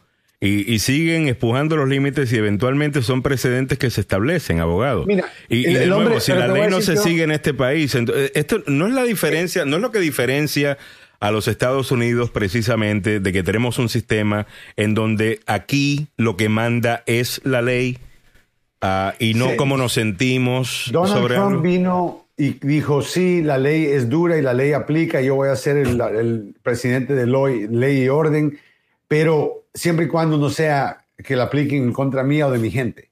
Entonces, lo que pasó el 6 de enero, para los trompistas, el punto de vista de ellos fue un acto heroico, No y lo que el mundo normal nos dice que eso fue un crimen. Entonces, ahí tienes, ahí estamos en la división, ¿no? O sea, el mundo real y el mundo alternativo. Pero, abogado, no, no hay un miedo de que, por ejemplo, si analizamos lo que sucede mucho, por ejemplo, en nuestros países, en donde, por ejemplo, nos quejamos de que la gente no paga impuestos en nuestros países. Pero al mismo tiempo la gente sabe que los políticos se roban hasta los clavos de la cruz. Entonces, no pagan impuestos porque saben que, espérate, es que este gobierno no está trabajando para mí. Este gobierno está trabajando para ellos. La gente pierde confianza en el sistema. Correcto, por supuesto. Tenemos es un que- peligro gigantesco. Es un peligro gigantesco. La razón que, gigantesco. que- que ya nadie sigue lo que tiene que hacer es porque nadie está prestando atención. Eh, Mira, este es un buen ejemplo de las consecuencias de desacreditar las agencias del gobierno y, y- y presentar o nombrar a personas en posiciones de alto rango como senadores eh, como que fueran payasos. Entonces ya la gente no les tiene respeto. Si tú no res- Mira, una de las razones por la cual la gente dice la verdad en la corte es porque hay miedo. Yo no quiero ir preso. Yo no quiero meterme en problemas. Ese temor se pierde cuando Trump dice, no, no, no, usted puede mentir, ¿qué importa? Míreme a mí, yo lo voy a hacer. O sea, eso está arruinando, este es, es un veneno adentro del sistema y Trump es un veneno de la democracia. Y lo que él hace al desacreditar estas agencias es preparar el país para una dictadura. Eso Pero yo tengo miedo, abogado. El miedo que yo tengo es que precisamente si llega a pasar, por ejemplo, déjame tomar el comentario que hace Alfredo López. Dice, le dije, estamos hablando de mi país, El Salvador, con que escapan de mi país para no ir a las supinas, no, ir- no enfrentarse a la, a- a la justicia y el resto. Y, y el miedo que yo tengo, abogado, es que eventualmente esto va a estar tan y tan fuera de control. Porque Sí. muchas de las cosas que tenemos en este país no están basadas necesariamente en ley, sino en tradición. Right? Correcto. En que no se, no se, eso no se hace. el sistema no se ponga en prueba es, es parte de la razón por la cual el sistema puede operar. Estamos Si constantemente cosa- en prueba. Claro, si cada cosa es no, yo no lo voy a hacer, hágame. Eh, ¿Me entiendes? Imagínate un policía. Supongamos que un policía te para porque tú tienes un- una luz quemada atrás Mm. y el policía te detiene. Ya. Ahora, Este proceso se puede llevar media hora si el policía se baja del carro, tú haces lo que el policía dice, el policía te da una multa, tú arreglas la luz o no te pone multa, simplemente te regaña y te dice arregle la luz y te vas. Y en media hora se acabó el problema. Opción número dos, yo me voy a huir del policía, yo voy a salir, voy a apagar las luces para que no me puedan ver, voy a andar a 150 millas por hora si puedo. No le voy a abrir ah, la puerta, no, le voy, a abrir la, ventana, no le voy a... Hacer... O sea, voy a Ahora ya es un caso que se va a llevar años porque tú estás poniendo el sistema, estás retando el sistema. En vez de reconocer la autoridad de un policía de pararte y de darte multa, y donde tú te portas bien, y donde tú le das la licencia, y donde tú pides perdón si es necesario, pero lo que sea, el punto es, eso ocurre porque la gente eh, sigue la tradición, ¿no? Si tú quieres poner el sistema en prueba, decir, bueno, yo no creo que el policía tenía causa probable para detener mi carro pero usted se fue a la fuga y ahora el policía sí tiene causa probable. O sea, no, y después, tú vas, y después tú vas y argumentas en Twitter de que la razón que rompiste la ley es porque tú estabas en desacuerdo con la ley y la gente te dice, ah, sí, es cierto, fíjate, está bien. Señores, eh, eh, eh, no podemos tener un país en donde no tenemos reglas de, de, juego. Y me parece increíble que es el partido supuestamente de la ley y orden el que está haciendo esto. Bueno, vamos cambiando y moviéndonos para adelante, abogado, con otros temas que tenemos para ustedes en el día de hoy, incluyendo eh, esta. Eh, tenemos que los republicanos se están apuntando a los votantes latinos para 2022 con centros comunitarios. ¿Qué significa esto de centros comunitarios? Bueno, el National Republican Party eh, está metiéndose en comunidades latinas, como por ejemplo en la ciudad de Río Grande, eh, o, el sector de Río Grande Valley eh, en McAllen, Texas. Y tienen estos centros comunitarios en donde pues la gente puede jugar algún deporte, eh, dar algunas clases, recibir una clase, tener reuniones religiosas si lo quieren hacer, reuniones familiares si lo quieren hacer. Y ya han abierto varios de estos en la Florida y en estas comunidades en Texas, a las mismas comunidades que demostraron en la elección de 2020, abogado, que la gente estaba eh, pues dispuesta a, a, votar por los republicanos, incluyendo por Trump, eh, en, estas zonas de la, de, la, de la frontera. Explica el reportaje de NBC Latino que una de las cosas es que en esas localidades miembros de la patrulla fronteriza fácilmente podrían ser miembros de tu familia que viven allí, trabajan allí. Entonces, la, la prensa nacional no tiene el poder que tienen en otros estados, donde aquí podemos demonizar todo el trabajo que hace la patrulla fronteriza desde lejos, pero la gente que vive allá en la frontera entienden que hay algunos sinvergüenzas, deben haber algunos, pero que la mayor parte son gente buena que están haciendo su trabajo. y, el, y, el, mensaje ese de que el republicano es simplemente odia al inmigrante realmente no cala tanto eh, como, como en otros lugares, abogado. Hay que vivir en el Valle de Texas para, para estar consciente de lo que hay allí. Y los, los tejanos, especialmente los hispanos de Texas, eh, son republicanos, hermano. Eh, discúlpenme, hay mucha gente republicana en Texas. Pero hay bastantes demócratas. Ya. O sea, hay demócratas, Samuel, que podrían tomar Texas eventualmente, pero los demócratas no están presentándose en una manera donde la gente quiere unirse, no están peleando, no están demostrando que, que, van a luchar y Trump lo hace, aunque él lo hace ilegalmente ah, y, no usa los pasos adentro de la ley para poder cumplir promesas legítimas. Claro, no funciona, pero, pero la gente le gusta porque él, él actúa, él toma decisiones, él le tira los ah, insultos y no tienen que ser insultos, pero puedes decir, mire, los republicanos quieren destruir la economía, aunque Biden ayer habló de una manera más fuerte. esto hay que, hay que enfatizarlo. La razón por la cual podríamos tener una, una, una, una bomba explotar en, en, la economía es porque los republicanos no quieren subir la deuda nacional. Eso significa que no hay dinero para pagar lo que Trump gastó y lo que gastó Biden. Son cuatro años, ocho meses de gastos. Imagínense que usted no tenga el dinero para pagarlo y no tiene crédito para prestar el dinero para pagarlo, ¿qué hace? Mm. Que ya pierde usted el producto, le quitan el carro, le quitan lo que usted debe. Bueno, nosotros, no, China va a venir aquí a quitarnos lo que debemos si no, si no subimos el límite. Eh, eh, abogado, eh, creo, y, y- y esto eh, es como respuesta a lo que está haciendo el Partido Republicano en Texas o en, en la Florida, creo que tienen temor de que aquellos votantes republicanos asegurados de origen hispano que tienen en estos momentos, al parecer están abriendo los ojos y que podrían pasarse al otro lado. Eh, especialmente, el, digo, yo conozco el Valle de Texas y pienso, y creo que conozco lo que piensan los, los hispanos de ese sector. Pero si las cosas se están dando de una manera tan negativa como ahora, de repente lo que están haciendo los republicanos es, miren, hay que asegurar esos votos, si no vamos a perder a Texas. Mira, yo no, yo no, yo creo que lo que están haciendo es algo que lo que preocupa es lo siguiente. Para los demócratas le debe preocupar. Es lo siguiente. La realidad del caso es que los latinos van a estar de acuerdo con muchas cosas que el Partido Republicano propone.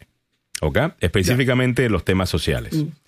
Cuando estamos hablando acá, eh, por ejemplo, cuando hablamos de cualquier tema que tiene que ver con la crianza de niños, eh, aquí en el programa, noto que algunos de los mensajes de la audiencia fácilmente lo puede haber escrito eh, alguien que, que escucha Fox News o que eh, piensa eh, es, republicano.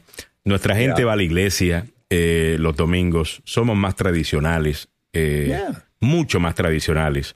La, la izquierda del país, yo creo que en muchas cosas está tan y tan adelantada, por decirlo de una manera positiva. Vamos a decir que ellos están adelantados y que yo estoy un poquito atrasado. Que yo creo que mucha gente dice, ¿sabes qué? yo no tengo espacio ahí, yo no estoy de acuerdo con estas cosas. Entonces, eh, esta gente del Partido Republicano es más tradicional. Eso ahí me suena más como lo que yo Se conozco. acerca a mí. Se acercan a mí. Entonces, por ejemplo, tienen estos centros comunitarios en donde tú puedes venir a jugar fútbol, a, hacer tu grupito de qué sé yo, de, de, de- de grupo de, de- de amigas, de, de libros, de lo que sea. También un, un grupo de oración y van el grupo de oración a reunirse en este centro comunitario que te está ofreciendo el Partido Republicano. Y ahí van a tener televisores. Y los televisores van a estar en Fox News. Oh, yeah.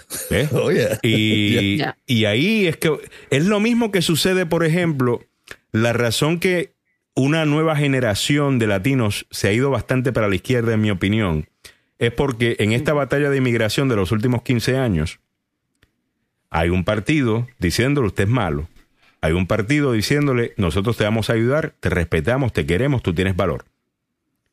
Y por ejemplo, tú vas a una organización sin fines de lucro eh, local y te vas a encontrar panfletos del Partido Comunista. Y yo lo he visto. Y te vas a encontrar panfletos del Partido Socialista, eh, de, de tal cosa. Y un montón de otras ideas eh, que algunos dirían serían e- e- extrema izquierda. No es que esos muchachos pensaban de esa manera, sino que por el tema de inmigración fueron bienvenidos a ese grupo y ahora que están dentro de ese grupo tienen acceso a estas otras cosas que no tienen nada que ver con inmigración. ¿Ves? Y yo creo que es lo que mismo que va a suceder con, con- con esto. El Partido Demócrata tiene que tener mucho cuidado, eh, eh, abogado Maluf. Eh, a- Con estos centros comunitarios se pueden llevar un... Mitad de los latinos se pueden llevar. Absolutamente, absolutamente. Y, y recordémonos que los republicanos en el pasado han sido buenos con los hispanos. Ha sido esta nueva ola de, de el cambio que Trump presenta Y 15 años que, para que acá. ha atacado a los hispanos. O sea, antes te- tienes a, a Ronald Reagan pasando una ley de inmigración Ya. y de ahí El único. El único. Y de ahí tienes, ahora tienes eh, a, a un republicano que comienza su campaña diciendo que el problema en este país es la inmigración y que los latinos son violadores. Entonces, eso es un cambio radical de Ronald Reagan a, a lo que es eh, Donald Trump. Pero también, abogado, hay un sector que- de mira, nuestra comunidad, hay un sector de nuestra comunidad, digo esto y te lo, y te lo suelto, que también está de acuerdo, abogado, con ese sentimiento de, de Donald Trump. Y ese es el problema. Que hay mucha gente en nuestra comunidad que te diría, la, mi familia está bien, mi familia se porta bien, los, amigos ¿quién- míos se portan mira, bien, ¿qué- pero sí, esos la- latinos borrachos que están ahí en el TikTok, ¿Qué la- eh, tal cosa. mira, Cuando tú escuchas que los que están entrando en la frontera son miembros de la Mara S-13, Ya. ah, la gente dice que por supuesto yo estoy en contra. Pero es que la misma gente de nuestra comunidad, abogado, en los barrios latinos, son los que están lidiando y son las víctimas principales de la MS-13. Y, eso es lo que estamos mirando en las fronteras. Y el Partido Demócrata. No en la frontera son MS-13. No, no, claro que no, pero que el Partido Demócrata. Eso es lo que miramos en los estados de la frontera, los estados de la frontera, los propios latinos.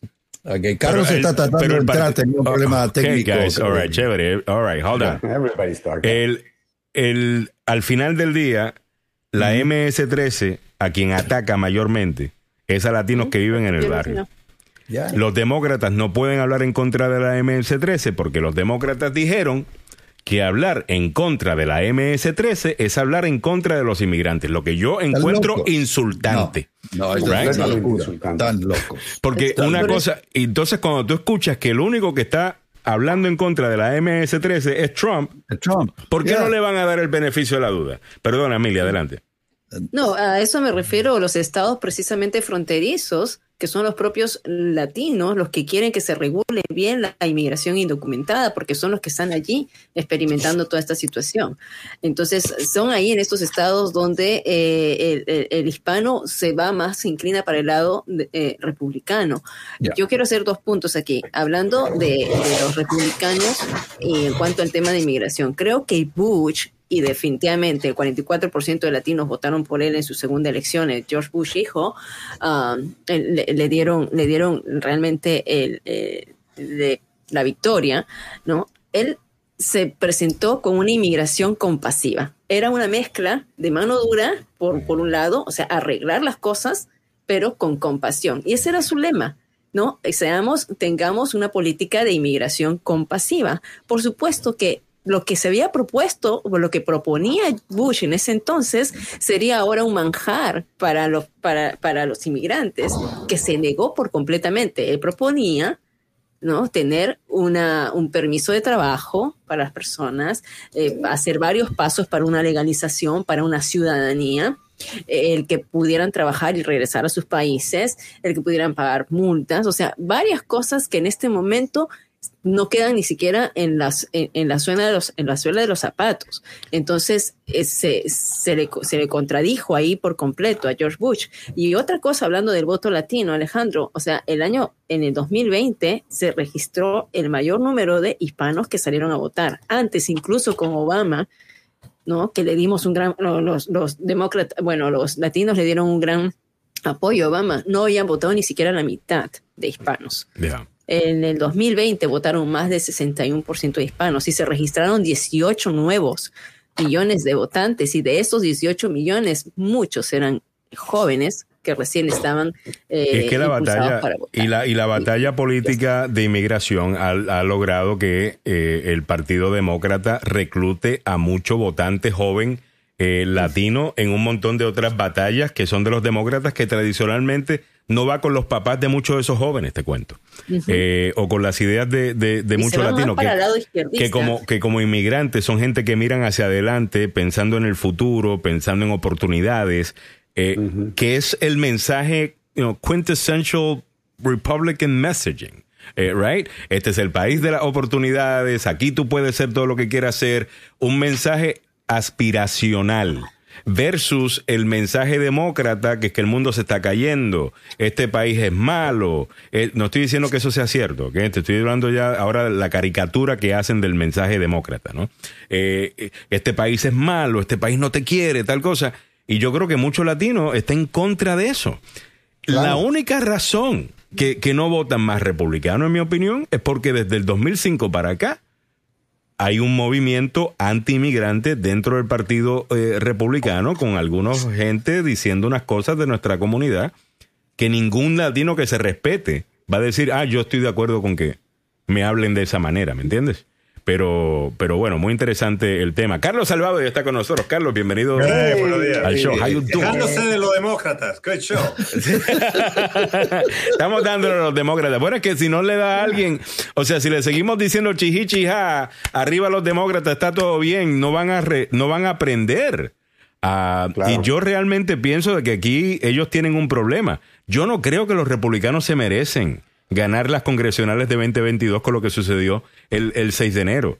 Pero yo oh, siento, que, pero siento que lo van a ganar, abogado, porque los demócratas se siguen eh, pegando. Hay, hay, poca energía, no están peleando con los republicanos. Por ejemplo, lo que estamos viendo en estos días, la manera en que Mitch McConnell está preparando un montón de trampas.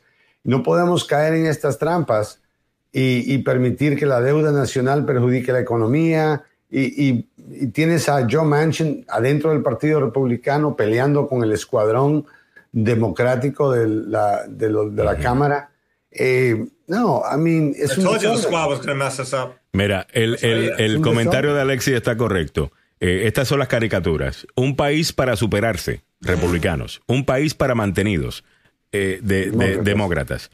Eh, y el latino va a estar con la gente que viene con, con... O sea, el latino se va a ir con el mensaje que es, yo no soy víctima de nadie, yo voy a mí, porque es precisamente ese mismo mensaje el que causó, cara, esto se cae de la mata, esto es lo más sencillo políticamente del mundo. Lo que causó que una persona cruzar una frontera, llegar a un país que no conoce, que no conoce su lenguaje, que no conoce la cultura y como quiera tenerlos para hacerlo es gente chapa adelante y es gente que quiere escuchar ese mensaje, no el mensaje, pobrecito tú, eh, tú eres víctima de esto, de los demócratas, esto se cae de la mata, señores.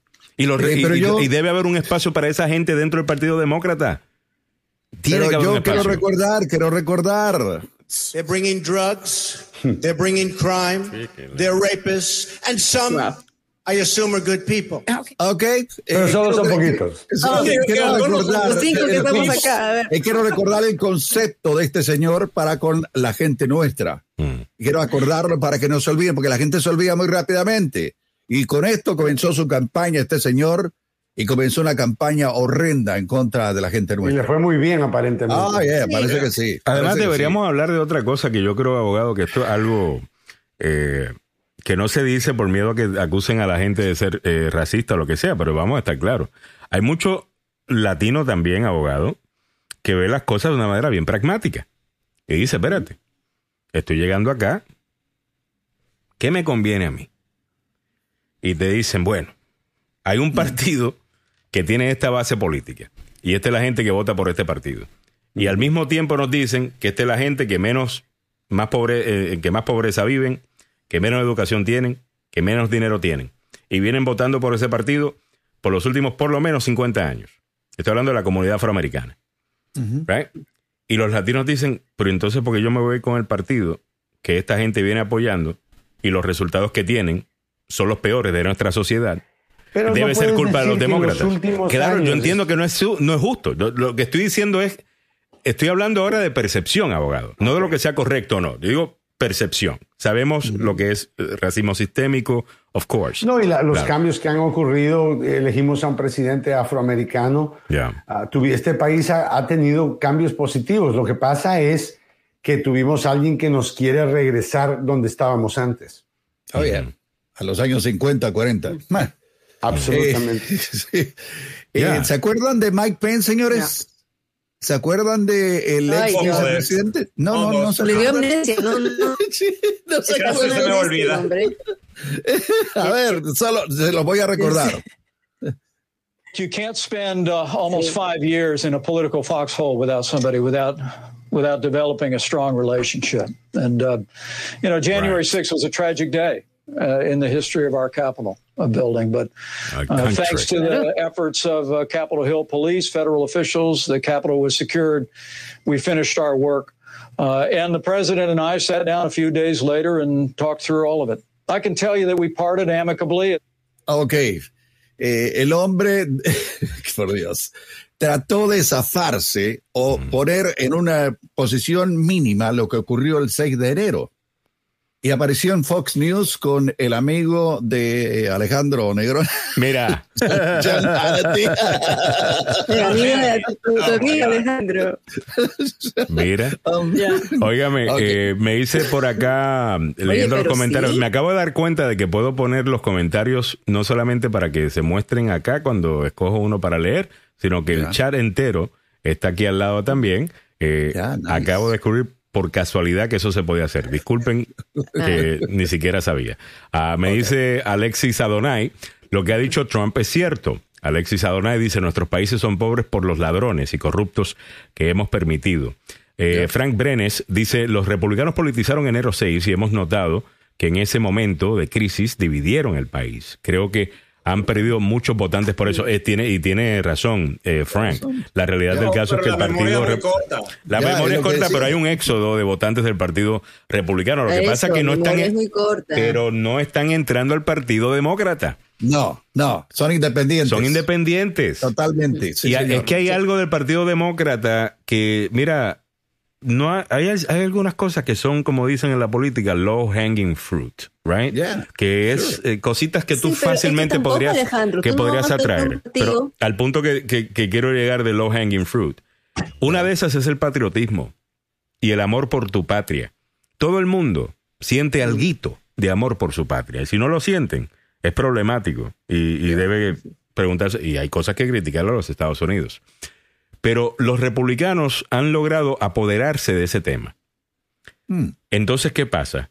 Mm. Los republicanos, con su patriotismo, un, pseudo patriotismo, claro, porque Trump se, se, amarra en la bandera, se, esconde en la bandera, mientras está haciéndole favores a Putin y, el resto. Pero eso, eh, pero eso le sirve políticamente. Tú dime cuál es el último candidato demócrata que tú escuchaste argumentando sobre eh, lo bueno que es este país, lo, lo, beneficioso que es este país en comparación a otros países eh, del mundo. No se escucha, no se escucha. ¿Por qué le dieron ese tema a los republicanos? Ahora mismo hay un montón de independientes que se fueron del Partido Republicano porque no soportaban la manera que Trump se estaba eh, comportando. La manera de poner el partido primero, la politiquería primero y el país después. Oh, A esa gente le tienes que llegar con un mensaje de misión compartida patriótica para que incluso estén dispuestos a escuchar el resto de tus ideas. Y el Partido Demócrata no, no, no, no lo hace. La otra cosa es, en un mundo donde tú tienes ayer en Facebook eh, a esta señora testificando todas las cosas que están eh, a, que, estamos exponiendo nuestra juventud con las redes sociales y el resto. Yo les, yo les garantizo que hay un nuevo interés por una vida un poquito más tradicional. Porque el mundo está cambiando tan y tan y tan y tan rápido. Que yo me imagino debe haber gente que va a la iglesia y dice, ¿sabes qué? Estoy aquí porque esto es lo único más normal a lo que yo conozco usualmente. Porque esta vaina, familiar. Porque, ajá, porque este mundo está cambiando demasiado eh, rápido. Bueno, pues los demócratas cedieron todos los votantes de, fe. Se lo han cedido a, los republicanos. Republicanos, cierto. Los únicos votantes de fe mm. que son demócratas es la comunidad afroamericana que va a la iglesia más que nadie, eh, supuestamente. ¿No? Y, que están en sus iglesias todos los domingos y, el resto, y es un centro comunitario ah, y, el resto. Han cedido todo eso. O sea, dígame usted si esos no son grupos importantes que se deben sentir que por lo menos pueden ponerse una D al lado de su nombre. Si el Partido Demócrata quiere ser verdaderamente un partido de mayoría ah, eh, en, en este país. Es lo que te estoy diciendo. Los republicanos están para que estén perdiendo para que, mira, que anden con el rabo entre las patas ahora mismo. Y no, en 2022 lo más seguro que van a ganar. Triste. Eh, me dice Zulma Glenda Martínez, y eso que me caes tan, tan mal, y eso que me cae tan mal ese racista, dice, creo que lo único que estoy de acuerdo de Trump es que los políticos de nuestro país son corruptos y por eso estamos acá. Yes. Y, y, y, claro que sí, tiene, él tiene razón en eso. Mm. Tiene razón en eso. La diferencia del demócrata y el republicano es que el demócrata te decía el inmigrante está mal por culpa de que los Estados Unidos trata mal al inmigrante. Y Trump decía el inmigrante puede estar mal por culpa del corrupto que no le permitió vivir en su propio país. ¿Cuál usted piensa es un mensaje más atractivo? Ajá. Contra. Eh, se, cae de la mata. Ah, pero bueno, qué buena conversación estamos teniendo en el día de hoy, señores. Eh, muy buena conversación. se puede ver, Alejandro. ¿ah? Ya. Oye, el abogado Maluf parece que está teniendo problemas con su conexión. Eh, es la lluvia. Carlos también tuvo problemas temprano. Ahí está. Ok, abogado Maluf, creo que lo tenemos de vuelta. Sí. Eh, él no creo que nos escucha, si no nos escucha. Si no escucha el abogado. No, no escucha Sí, parece que sí. Eh, tiene que ponerse el audífono. eh. A ver, ya mismo ponemos de vuelta a la Me dieron una conexión así, se la quitaron a él. Están repartiendo una entre los dos. Dice que Ok, el, sistema dice que solamente aprueba una, una conexión desde Montgomery County y es, es la de Carlos. ¿ves? Aparentemente. Ah. Bueno. Ahí están en competencia. disculpe, abogado, eh, sus comentarios para cerrar ese tema sobre lo que estaba comentando y, y después nos movemos a otros temas. ¿Qué estabas comentando? Precisamente, abogado, de, que el partido. Ah, ok, perdón. Entonces, eh, que, quedó ya. Entonces, bueno, continuando con el programa, estamos llegando a ti gracias al abogado Joseph Maluf, la demanda más rápida del oeste. Llámate al abogado Joseph Maluf si fuiste víctima de un accidente de auto en el trabajo o negligencia médica. Con 31 años de experiencia, presenta un caso sólido y le deja saber a la compañía de seguro: mire, esto es bien sencillo. Usted dele a mi cliente lo que él se merece. Y lo que se merece no es solamente para cubrir las cuentas médicas, se merece la, para cubrir las cuentas médicas y para poder enfrentar la nueva vida que ahora le toca vivir después de ese accidente. ¿Ok? Ese es el abogado Joseph ya. Maluf. Es cuidado completo. Llama al abogado Joseph Maluf al siguiente número. 301-947-8998. Repito, 301-947-8998. El abogado Joseph Maluf, con licencia para trabajar en Washington, Maryland y Virginia, y dos oficinas para su servicio. Una en Gatesburg y la otra en Fairfax. Recuerda el número telefónico es el 301-947-8998. Accidente, negligencia, compensación laboral. Un experto de más de 30 años. El abogado Joseph Maluf la demanda más rápida del oeste. Muy bien, muchas gracias, eh, eh, Samuel Galvez. Estoy leyendo los comentarios. Ya, ya, ya viene Cojute. Cojute, te van a dar. Eh, Zulma, eh, Zulema, Zulema responde. Eh, bueno, 8.47 minutos de la mañana. También estamos llegando a ti gracias al abogado Carlos Salvado, salvadolaw.com, salvadolaw.com. Se ha sido acusado de un crimen, no importa el que sea. Estuvo el 6 de enero patrióticamente destruyendo el Congreso de los Estados Unidos. Eh, llame al abogado Carlos Salvado. Eh, ¿Quién dice que ese fue usted? ¿Ah? Eh, eh, eh, Quédese callado, no ¿Quién dice nada. que fue el 6 de enero? ¿Y quién dijo que fue el 6 de enero? Ah, eh, usted simplemente estaba siguiendo órdenes de su presidente. Eh, llame al abogado Carlos Salvado, salvadolaw.com. Si usted es parte de la ex administración y no tiene que seguir las citaciones del Congreso a que testifique y está corriendo, mire, eh, llámelo al abogado Carlos Salvado. Él le ofrece a usted una defensa. Eh, mira, él defiende a gente importante y a gente común y corriente. No importa qué tan grande sea el caso, qué tan pequeño sea el caso, todo el mundo se merece un abogado y todo el mundo se merece una defensa. El abogado Carlos Salvado es su abogado. Cuando le pregunten si usted tiene abogado, usted dígale que sí. Su abogado se llama Carlos Salvado. Llámelo al siguiente número. 301-933-1814. 301-933-1814. 301-933-1814. Ley criminal, violencia doméstica, DWA, inmigración, salvado, salvado y está salvado. ¿eh? Eso. Eh, Evelyn Flores dice, presa con todo y abogado nos van a meter. Ah, eh, Frank Brenes dice, January 6 Trump Hero. Sí, ellos son los héroes de, de- Yeah, héroes de Trump. de- los héroes de Trump allá, este, ¿cómo es? Escalándolas. Eh, la pared con sus sogas. Cuando a Sí, 12 y pies pregúntenle una bendita Pence, rampa. Como dijo, como dijo Samuel. Y pregúntenle a Mike Pence. Sí, pregúntele a Mike Pence. Se olvidó. No, no nada, fue algo, fue algo inusual, fue algo eh, que, bueno, ocurrió, pero no fue tal como lo han dicho los medios de comunicación. O sea, yo no sé cuántas veces al día amenazan a Mike Pence de colgarlo. O sea, Ah, ya. que yo sepa, tiene que tener muchos enemigos y eso es lo que pasa Ah, y frecuentemente. no colgarlo precisamente del cuello, abogado. ¿ah? Eh, sí. Le Oye, dan opciones, Samuel, le dan una lista de partes del cuerpo por las cuales puede ser colgado. Ahora, abogado, en ese, eh, abogados, en ese 6 de enero, en estos libros que estamos escuchando, bueno, yo me estoy escuchando eh, Pearl, eh, ¿no? De, de Bob Costas y, y de Woodward, ah, que está buenísimo, se los recomendé ya, muchos detalles de lo que sucedió el, el 6 de enero, pero yo me estaba leyendo el capítulo ayer de nuevo, porque íbamos a hablar de esto hoy en el show, porque vi la entrevista de, de- de Mike Pence. Abogado, en serio que Mike Pence lo trataban como una basura eh, dentro de, de esa Casa Blanca. De esa administración. En estas, en las semanas antes del 6 de enero, era una presión que le estaba poniendo Trump para que él básicamente se inventara ley. allí. Oh, él, Trump trató un golpe de Estado y todos lo saben. Yo no entiendo por qué Mike Pence, solamente por tratar de, de preservar la posibilidad que en un futuro él pueda ser una vez más vicepresidente, que de una vez te digo no va a ocurrir. No way. Ah, Trump no lo va a poner al lado de él, no después de que lo traicionó, y Trump no lo va a perdonar nunca. Pero lo que estaba tratando de hacer Trump es unir al resto del que- gobierno para cometer un golpe de Estado. Un golpe de Estado. Y la manera que decía, no, no creo que podemos ser amigos. No vamos a ser amigos. O Yo no eh, puedo eh, ser amigo tuyo ya. Eso es como si estuviéramos, ¿es qué? En, en escuela elemental. Ya. Eh, En tercer grado, ya. Ter- tercer grado, right? I'm not going to be your friend anymore. If you don't steal the election. Okay. If you don't steal the election, we're not going to be friends anymore. the election, I'll be your friend. Yeah, if you steal the election, I'll be your friend.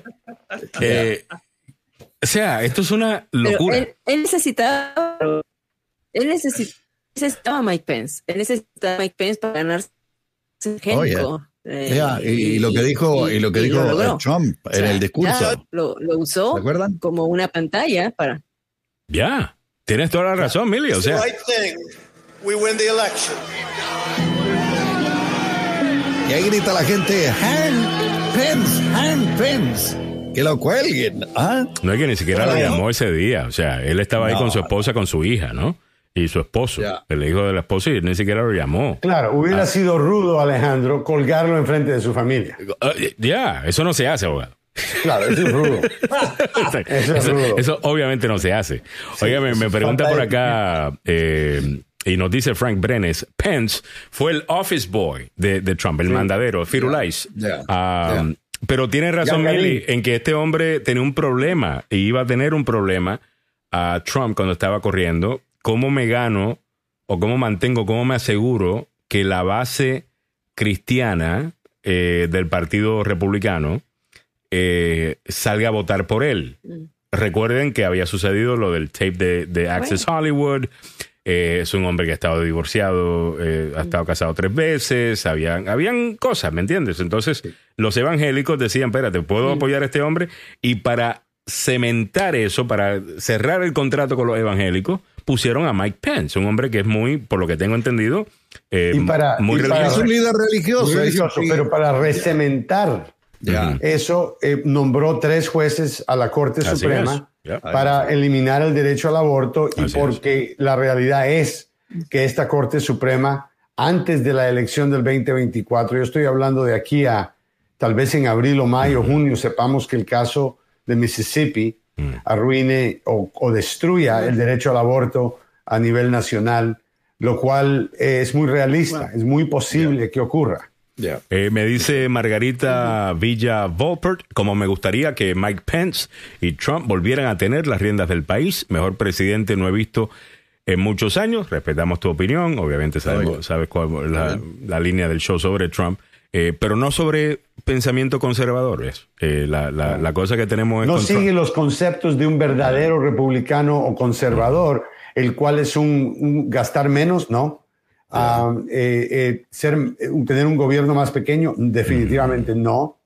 Ah, y, y la manera en que hace los tratados con otros países para el intercambio de mercancía no lo hace como un republicano. O sea, Trump no, no es republicano ni es conservador, él es Trump. Ya. Es, es lo que dice, es lo que dice en, la li- en el nuevo libro, ¿cómo que se llama? Um, eh, Stephanie Grisham, ah, que dice, este hombre no tiene ideología.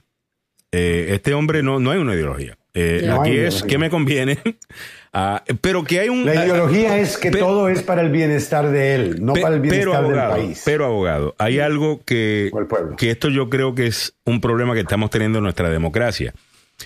Cuando vemos que tantas personas están eh, desencantadas con el sistema democrático estadounidense, en donde las cosas se quedan ahí estancadas. Los planetas se tienen que alinear para que algo se dé a- a- aquí en Washington. Y viene un presidente populista como lo fue Donald Trump, que para bien o para mal, si su base empieza a hacer ruido de algo, él empieza a escuchar y está dispuesto a actuar. ¿Cuántas veces no habían negociado ya un plan de presupuesto? Se lo criticaban en Fox News o su base empezaba a quejarse y él cambiaba de opinión y vetaba el, el proyecto. Cuando la gente siente que estos políticos están trabajando solamente para ellos y viene alguien que por lo menos está dispuesto a escuchar, aunque sea para su propio beneficio, que es lo que yo creo que Trump hacía. Yo no creo que Trump estaba pensando en el beneficio de la gente, sino su beneficio político, pero la gente siente que por lo menos es receptivo, ¿ves? Que yo puedo influenciar a este líder. Y yo creo que es lo que le gusta a mucha gente eh, de, de- de Trump. Ah, y no solamente de Trump, de otros líderes populistas también, abogado. ¿No podría ser eso un problema? ¿No sería esa la Pero razón mira, por la cual le aguantan tantas otras cosas? Puede ser. ¿No? A Porque ver, el hombre es intocable. en serio que sí. A ver, Mili. Sí, pero por eso mismo, o sea, porque se aleja de los principios conservadores, es que muchos han dejado el Partido Republicano y no solamente votantes, no, no solamente simpatizantes, sino también propios eh, congresistas. Tenemos al congresista Anthony González de Ohio, que ya ha dicho, o sea, que este partido se aleja completamente de los principios. Él se enamoró, o sea, en su romance, ¿no? Esto es un, un congresista joven, fue el fue uno de los republicanos, fue, creo que fue el único republicano que votó para el impeachment eh, contra Trump, y, y dice que el, el, el partido está plagado de eh, no corrupción, di- dijo otra palabra, pero al- se aleja completamente de los principios por el cu- cual él se lanzó como candidato a- a- y representante joven. Anthony González, eh, creo que la madre es cubanoamericana, me parece, Yeah. pero bueno, el hecho es de que hay, se repetirían, ojalá se repitieran verdaderamente políticos que ven que el partido se ha alejado de los principios y que simplemente pues no pueden continuar con esta con, con- es, es una es- sería como una hipocresía Pero- pero- seguir sirviendo para un partido Pero ahí no está la mayoría, ahí no está la mayoría. La mayoría no está con Liz Cheney, la mayoría no está con Kissinger, la mayoría está eh, con Donald Trump. Entonces, es cierto que eh, el Partido Republicano tiene esa fractura, pero no es una fractura tan grande. Hay mucho menos Liz- de, de personas como Liz Cheney que, que retan a Trump y no están de acuerdo con Trump y son conservadores y republicanos verdaderos comparados con el grupo que es el más grande, el que lo apoya. Así que, eh, o sea, el trumpismo de aquí a la siguiente elección podría ser el partido opuesto a los demócratas. Bueno, vamos, vamos a ver qué sucede, abogado. Yo creo que no necesariamente tiene que ser así. Yo creo que hay un montón de cosas en la que Trump y su movimiento quizás a- acertó en algunas actitudes eh, que la gente quiere, que por la razón pues están votando por él, que el Partido Demócrata fácilmente eh, puede aceptar, porque muchas de las cosas y posiciones del partido, de, de- perdón, de Trump, eran posiciones tradicionalmente demócratas. Por ejemplo, el, protecimien- el, el proteccionismo económico de, de Trump, eso era de los demócratas. Eran los republicanos a favor de todos estos tratados de libre comercio. Y, Y la manera y- que gastaba Trump.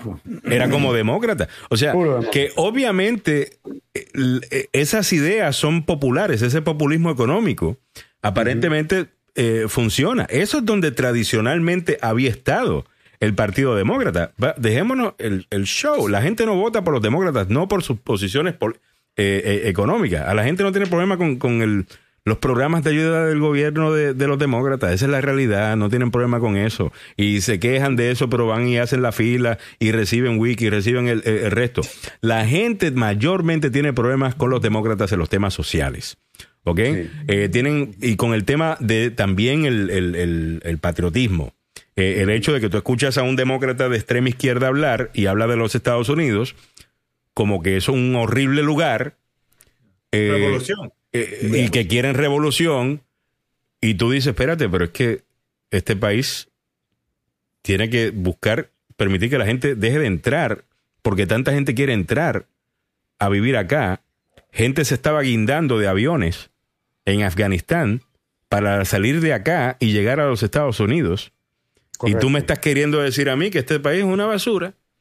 Eh, eh, eso le cae mal a mucha gente, abogado. Ah, me cae mal a mí, le cae mal a todo el mundo que quiere este país. Especialmente a los, que queremos republicanos este de verdad. A los republicanos de verdad le cae pesadísimo. Samuel, ese los mensaje le cae este pesadísimo, abogado. Ya. Pero si Ya. queremos este país y de verdad respetamos la bandera de los Estados Unidos, tenemos que pelear por que se respete la Constitución, algo que. Trump no quiso hacer.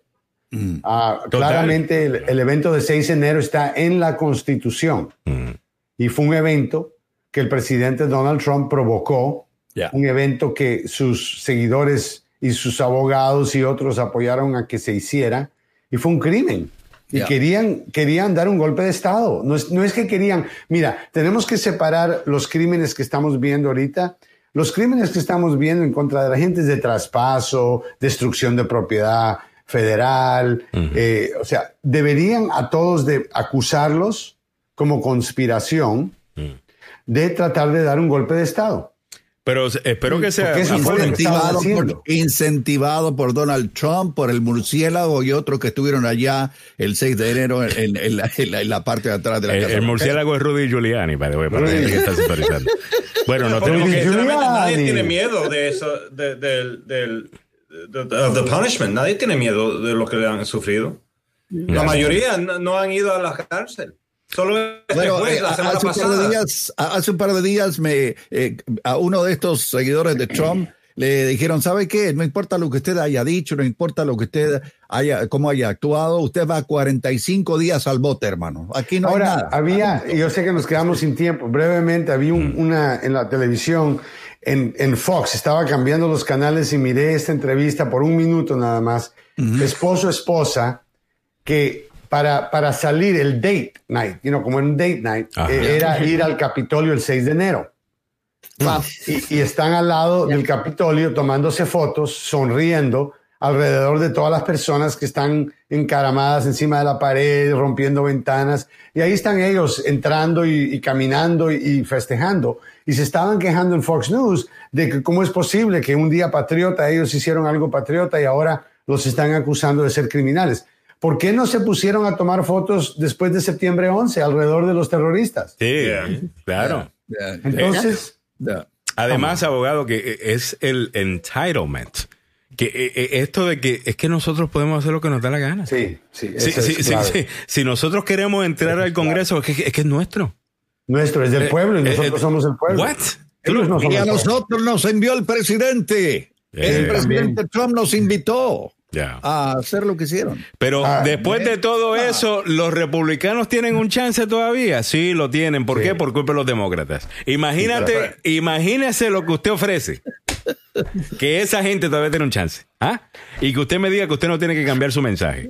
Hay Bueno, que sentarse a llorar. Sí, señor. El abogado Joseph Malú, muchísimas gracias como siempre. También al abogado. Carlos eh, Salvado, que estuvo con nosotros en la mañana de hoy. Eh, a don Samuel Galvez y también a Milagros Meléndez, que se quedan con nosotros porque ahora vamos a estar hablando del tema de salud. Vamos Sí, a estar señor. hablando con el doctor Fabián Sandoval, como hacemos todos los miércoles a esta hora. Todavía no lo tengo por acá. Él tiene, me imagino que el enlace, ¿no? Eh, Sí. Ok. Él, va, a- él tiene el enlace, dijo que va a estar unos minutitos más tarde en Aquí este lo momento. tenemos. Así Ok, que ¡Ey! ya, Ahí está el hombre. dos minutos más tarde dijo y está precisamente doctor. Fabián Sandoval. Bueno, vamos Ya, a conectarlo en breve, vamos a identificar la emisora, hacer lo que tenemos que hacer, don Samuel, y en breve regresamos con el siguiente show. Adelante. Perfecto, eh, te mandé un eh, Sí, sí, mensaje por el privado. Perfecto, ok. Estamos listos, estamos, ta- estamos ready, estamos ready. Maryland, la única emisora que necesitas escuchar para estar bien informado o para escuchar buena música auténtica. 950M y 94. A few more. A ver, se me está metiendo un audio aquí que no tiene que estar metido. Pero eh, eh, regresamos. En el restaurante Don Ramón nos sentimos orgullosos de nuestro famoso menú, ampliamente reconocido por su gran variedad de comida Tex-Mex e internacional. Y nuestro único protocolo es asegurar la calidad de nuestros platos, deliciosos, apetecibles, porque sabemos que usted siempre quiere lo mejor. Restaurante Don Ramón, pida ya su comida favorita, al 301-989-0202. 301-989-0202. Restaurante Don Ramón, sinónimo de tradición, excelencia y buen servicio. Teléfono 301-989-0202. Hola, DC. ¿Perdiste tu trabajo? Gracias a la ley de alivio COVID-19, si usted recibió los beneficios del desempleo en cualquier momento este año, puede obtener seguro médico por tan solo dos dólares al mes. Sí, correcto, dos dólares al mes y no hay deducibles. Usted califica incluso si ya no obtiene beneficios por desempleo. Escucha bien, lleva menos de un minuto para ver si calificas. Visita dchealthlink.com y haz clic en Planifica Partido para ver si calificas. Actúa ya. Para obtener más detalles, visita dchealthlink.com. Restaurante El Amate 2 en el 2420 University Boulevard, Adelphi, Maryland. Disfrute el plato cupido, camarones noche y el plato estrella. Restaurante El Amate 2, un concepto de Ramón Arbaiza en servicio y calidad. Seguimos siendo los mejores. Restaurante El Amate 2. Usted disfruta de su deporte favorito y el Sport Bar con video y sonido digital. El Amate número 2 en el 2420 University Boulevard, Adelphi, Maryland. El Amate número 2. Noticias, opinión y buena conversación. La agenda.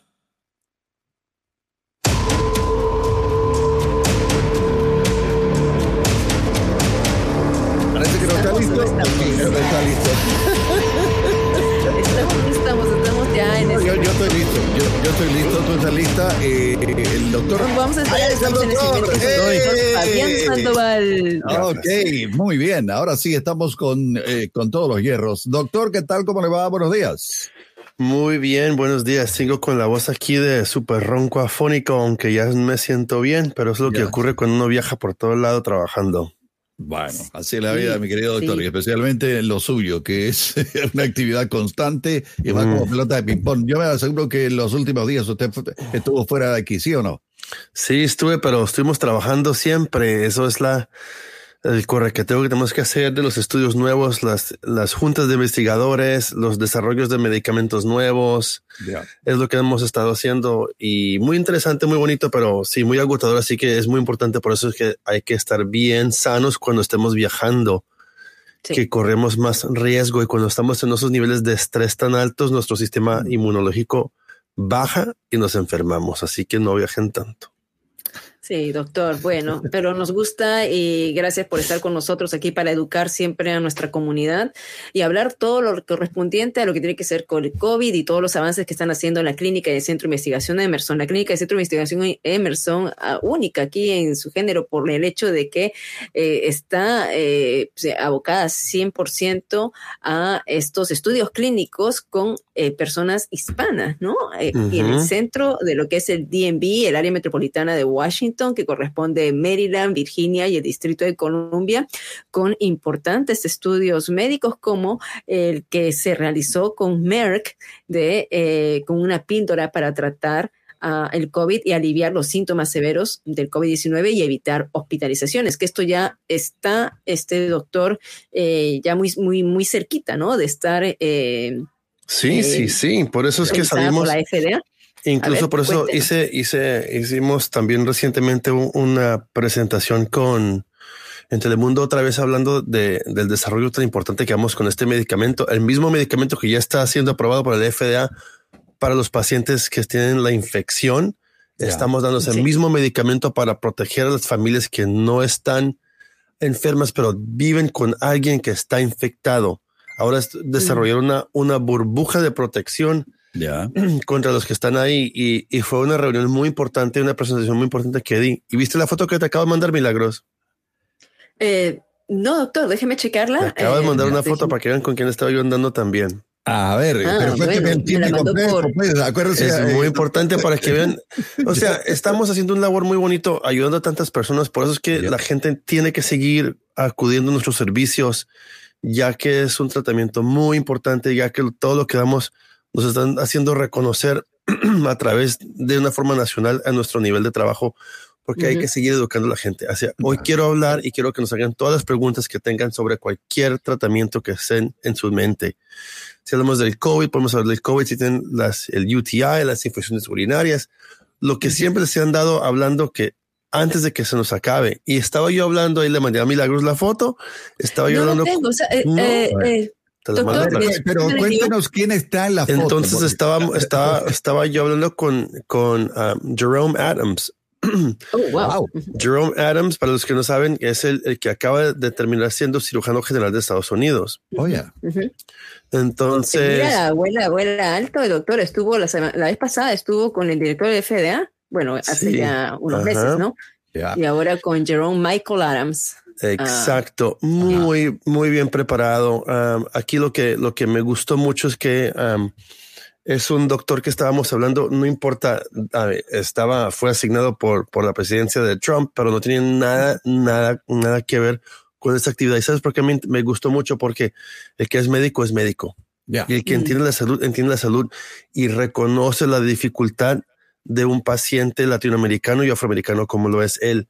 Correcto. Así que Ya. fue un, un buen momento en el cual discutimos todos estos temas de incorporar nuestras comunidades en los estudios clínicos. Él sabe el valor de hacer eso y de hecho vamos a entrevistarlo pronto en el programa de televisión para hacer eso. Así que es un momento, si Ah, ustedes tienen preguntas Ya. para él, Ah, díganmelas para yo comunicarme con él y esas preguntas se las quiero hacer yo en nuestro programa de televisión. Pero es importantísimo, por eso es que salí a este vuelo, hice tantas juntas tan importantes, pero bueno, eso es el- ese es el Eh, resumen del gente- viaje. Ah, para la gente que no sabe quién es Jerome Powell, es un afroamericano que estuvo en la anterior administración y que sufrió los, eh, los eh, impactos del coronavirus aquí en los Estados Unidos y que parece que tenía un escudo bastante fuerte para aguantar los trancazos, mi querido doctor, ¿no? Porque él solo hablaba exclusivamente no de la parte política, sino de la parte profesional y de salud pública. Eso me gustó mucho de este exfuncionario, doctor. Sí, muy importante. Y eso es lo que tenemos que seguir haciendo, reconocer la importancia de los tratamientos nuevos. Así que es tan importante. Yo les digo todos los días, y se cansa la gente de, de- de escuchar lo mismo mío, pero es tan importante que nosotros recibamos estos tratamientos nuevos y los medicamentos que se están desarrollando para que funcionen con nosotros. No, ahora este medicamento que les digo que tenemos aquí, único, único de Merck, que somos una de las pocas instituciones que autorizan que nos dejen hacer esto, Ajá. estamos ya salvando más vidas. Si no se van a vacunar ustedes contra el COVID-19, pues allá ustedes. Pero si no se han vacunado, entonces vengan con nosotros para que les demos un medicamento que está funcionando para poderles tratar este, este, esta condición para que no se me vayan a enfermar. Es tan feo y es tan caro y lo peor de todo es que vale tan caro, tan caro una estadía en el hospital si no se maneja. Así es. Oh, yeah. Oh, yeah. Eso es lo más caro. Si ustedes no lo ven por la salud, véanlo pues por el bolsillo nuestro, que es tan caro que se, se sacrifican tanto trabajando para que ahora se metan en un hospital y tengan que sufrir unas consecuencias más caras. Yo les quiero evitar eso. El equipo nuestro de ECRI, Emerson Clinical Research Institute, está aquí para parar esos momentos tan trágicos que están sufriendo ustedes. Así, oh, es- eso es eh, in- interesantísimo, doctor. Muchísimas gracias. Y bueno, vamos a ver algunos de los comentarios que ya están por allí eh, leyéndose. Eh, ¿Me ayuda Samuel para ello? Bueno, dice Felicidades, que doctor. Ángel dice. Sosa dice, felicidades, doctor, por su presentación en, Telemundo y por todo el trabajo para la sociedad. Eh, Víctor eh, Campaño Fernández o Campano Fernández dice, buenos días, gracias por la buena información, saludos eh, a la agenda. Doctor, quiero a- agregar algo. Eh, a mí me da tirria eh, que me vacunen, o sea, que me pongan inyecciones. Me da tirria porque me, me clavaron desde chiquito por una serie de problemas que tenía en aquellos dorados tiempos. Hay mucha gente que no le gusta las agujas, doctor. ¿Es cierto que están desarrollando una píldora para controlar el COVID o no? Pues la píldora es la píldora que tengo yo en mano. Claro. la- ya, ahí está, ahí Sí. está. entonces. Samuel. Esa es la píldora que yo Ah. tengo en, ajá. Y sí, No se le gusta utiliza- clavarse, todo es una píldora. pero la píldora es para prevenir la infección si Ya. alguien en la casa ya está positivo. Ajá. La píldora no es para que se, se la mantengan tomando cuando quieran y la píldora no la van a conseguir en cualquier farmacia. Oh, ya, ya. No, y la píldora se da a esa gente Y si les da tirria, que me gusta esa palabra nueva que aprendí el día de hoy, no sé qué país utiliza esa palabra tirria, pero la descifré. La cosa, pues, le da ñañara, le da eh, miedo. les da miedo. Pues miren, yo prefiero que les dé un poquito de miedo contra la vacuna y no que les dé miedo contra el, el, el panteón. Sí, además se sabe. No se me mueran, no se me mueran por algo tan fácil. Ah, doctor, y sobre todo que no se sabe todos los efectos secundarios, o mejor dicho, todas las em, eh, afecciones colaterales que tiene el COVID-19, que no solamente impacta en, el problema respiratorio, no solamente impacta, o sea, ya se sabe que impacta el cerebro, problemas neurológicos, hay algunos que no pueden caminar, y ahora también nos enteramos de un nuevo síndrome. ¿Qué sabe usted de este síndrome, que es el síndrome anal inquieto? Que estaban hablando de unas hemorroides internas. De, no las conozco, que, que estaban generando en un, en un paciente de, de, Japón. Es un paciente de 77 años. Es lo, lo primero que salió a, bueno, no sabemos mucho de esto, solamente un, un, paciente en el mundo con este síntoma, pero... ¿Y cómo sabemos que sí está relacionado? Muy interesante que tengan uh, hemorroides internas uh, severas. No, eso, eso es a causa de fibra. A ver, ¿Qué es lo que causa las hemorroides? Las causas de las hemorroides son falta de fibra, no hay que pujar mucho, falta de agua. Es la razón por la cual tenemos hemorroides. Y los que no saben qué son hemorroides son una inflamación alrededor del ano o adentro que causa una inflamación severa de las venitas que están ahí y eso causa un problema.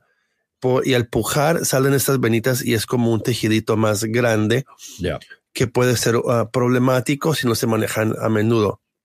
¿Qué tiene que ver eso con el COVID? Pues recordemos que en el COVID es bajo oxigenación. Ya.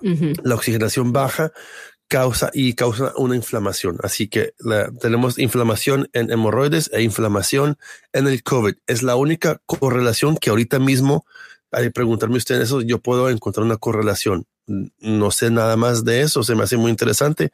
Hay que ver si hay otros casos que sí podamos echarle la culpa al COVID o si no es echarle la culpa porque no están comiendo manzanas y, verduras. ¿Cómo, hace la, manzana con todo y cáscara, hermano? Eso es fibra. Sí. And celery, apio. Ah, también, El apio es buenísimo. El apio, el apio al, contrario ayuda a quemar calorías, así que es un momento, una forma buena de, de contra la dieta para bajar un poquito de peso porque es pura caloría, es que no es de calorías y es pura fibra, entonces funciona muy bien. Sí. Hay eh, Lourdes Chávez nos dice, buenos días, doctor. No no tengo 65 años aún, voy a cumplir 50 en noviembre, pero tengo presión alta y tomo medicamento de colesterol también. ¿Tengo que vacunarme con las tres dosis? ¿Es recomendable por mi condición de salud? Mi presión no es demasiado alta. Creo que es por mi peso. Si me cuido al comer, estoy bien. Bueno, si, uno está eh, bajando con el Lourdes, si está tomando medicamento para la presión, ¿ok? Hay problemas de cardiopatía en los pacientes que tienen COVID.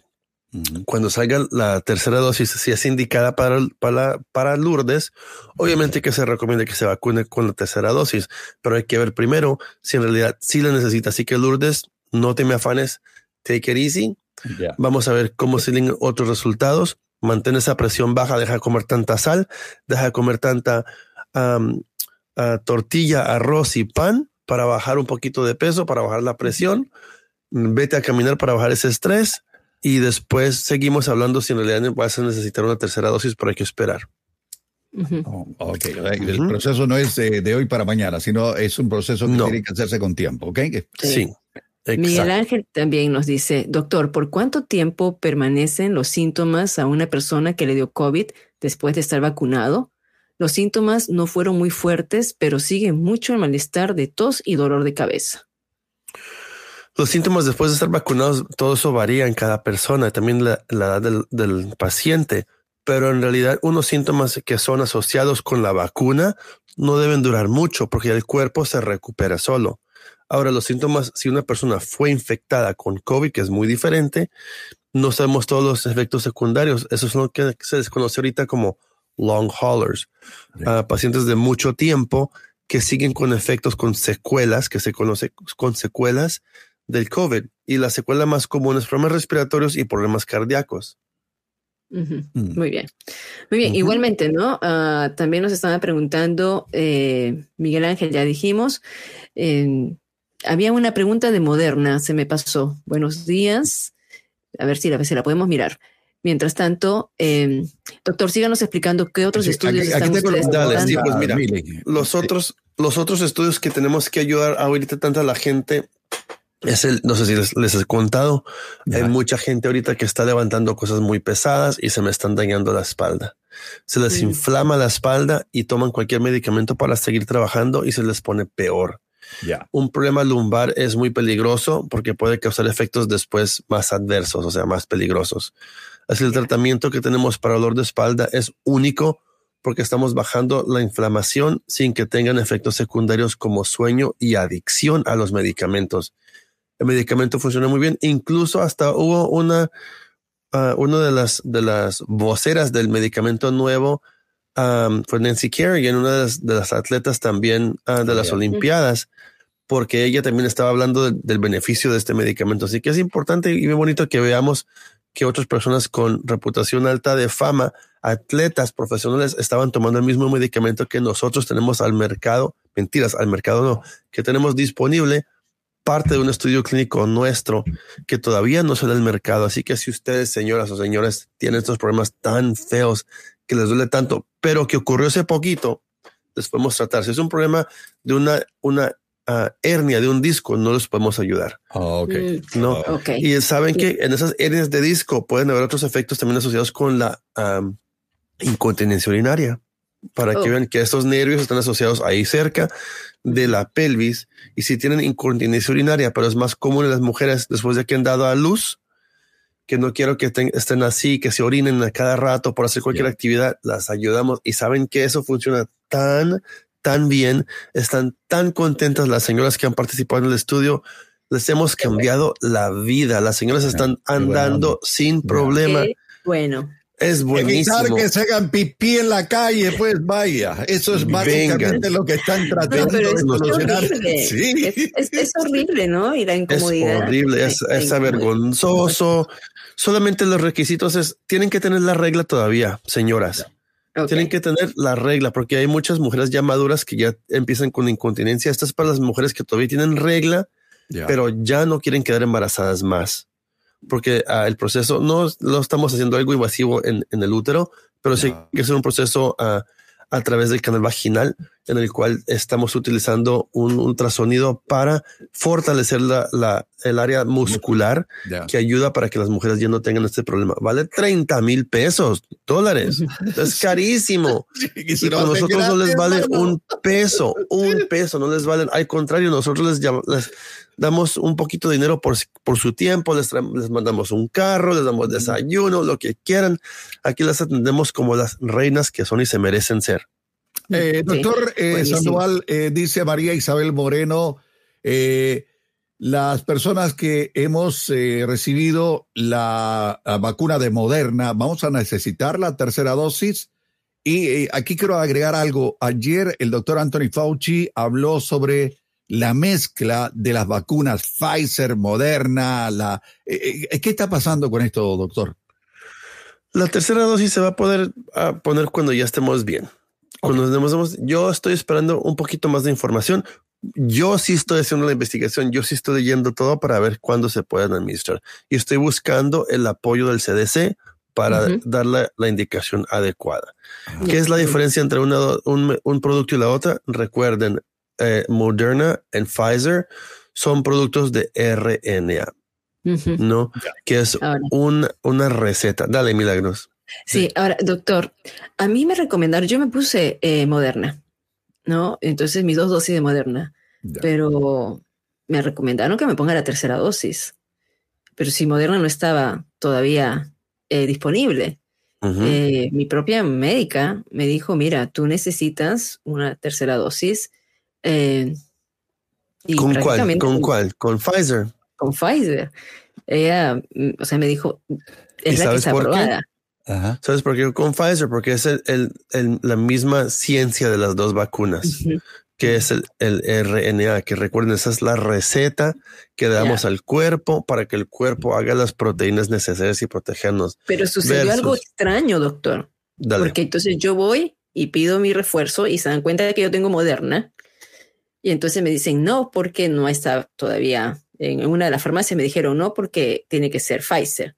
Entonces me voy a otra farmacia y en la otra farmacia me hacen una combinación y me dicen, si yo te he recibido Moderna, me hacen firmar un papel diciendo que para ciertas personas eh, le están poniendo la tercera dosis eh, con una dosis, em, un preparado especial. O sea, a las finales yo recibí la tercera de Moderna. O sea, yo no sé si esto como, como, como se escapó de lo que tenía que ocurrir, pero o sea, me hicieron firmar ese documento y yo dije, bueno.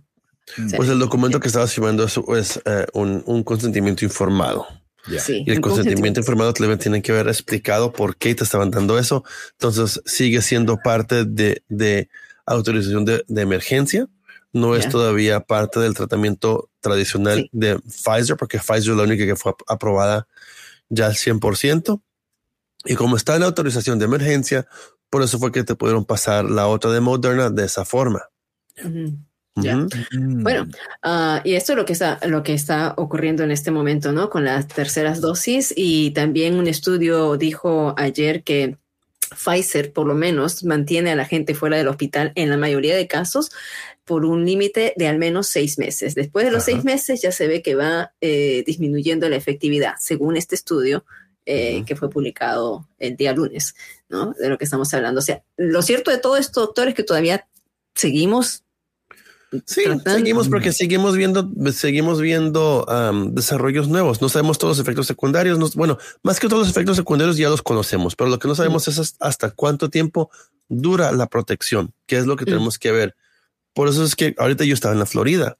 Ya. Y era la mitad de la gente sí y la mitad de la gente no con máscaras. Y lo triste, lo triste que, que estaba yo es que me di cuenta que eh, también después de eso fui a Disney y en Disney, muchas familias, muchos padres, ay Dios mío, le decían, apenas salían de, de la parte de la montaña rusa, ya. quítense las máscaras, le decían los padres a los, a los niños, take your masks off. Y, oye, pues están ahí llenos de gente, porque no se pueden quedar puestas, pero y lo hacían de una forma muy brava. Y saben también en el aeropuerto, una señora que parecía que tenía como unos 75, 80 años y una señora ya Madura le estaba diciendo a otro señor y agarró la máscara y le dijo, ¿cuál es el lado que me tengo que poner hacia mi nariz? ¿Cómo es que me pongo esto? Oiga, hasta mi hijo de ocho años le dio risa. ¿Cómo es que una mujer de 80 años todavía está preguntando cómo se pone una máscara? Ni siquiera que esto fue algo nuevo.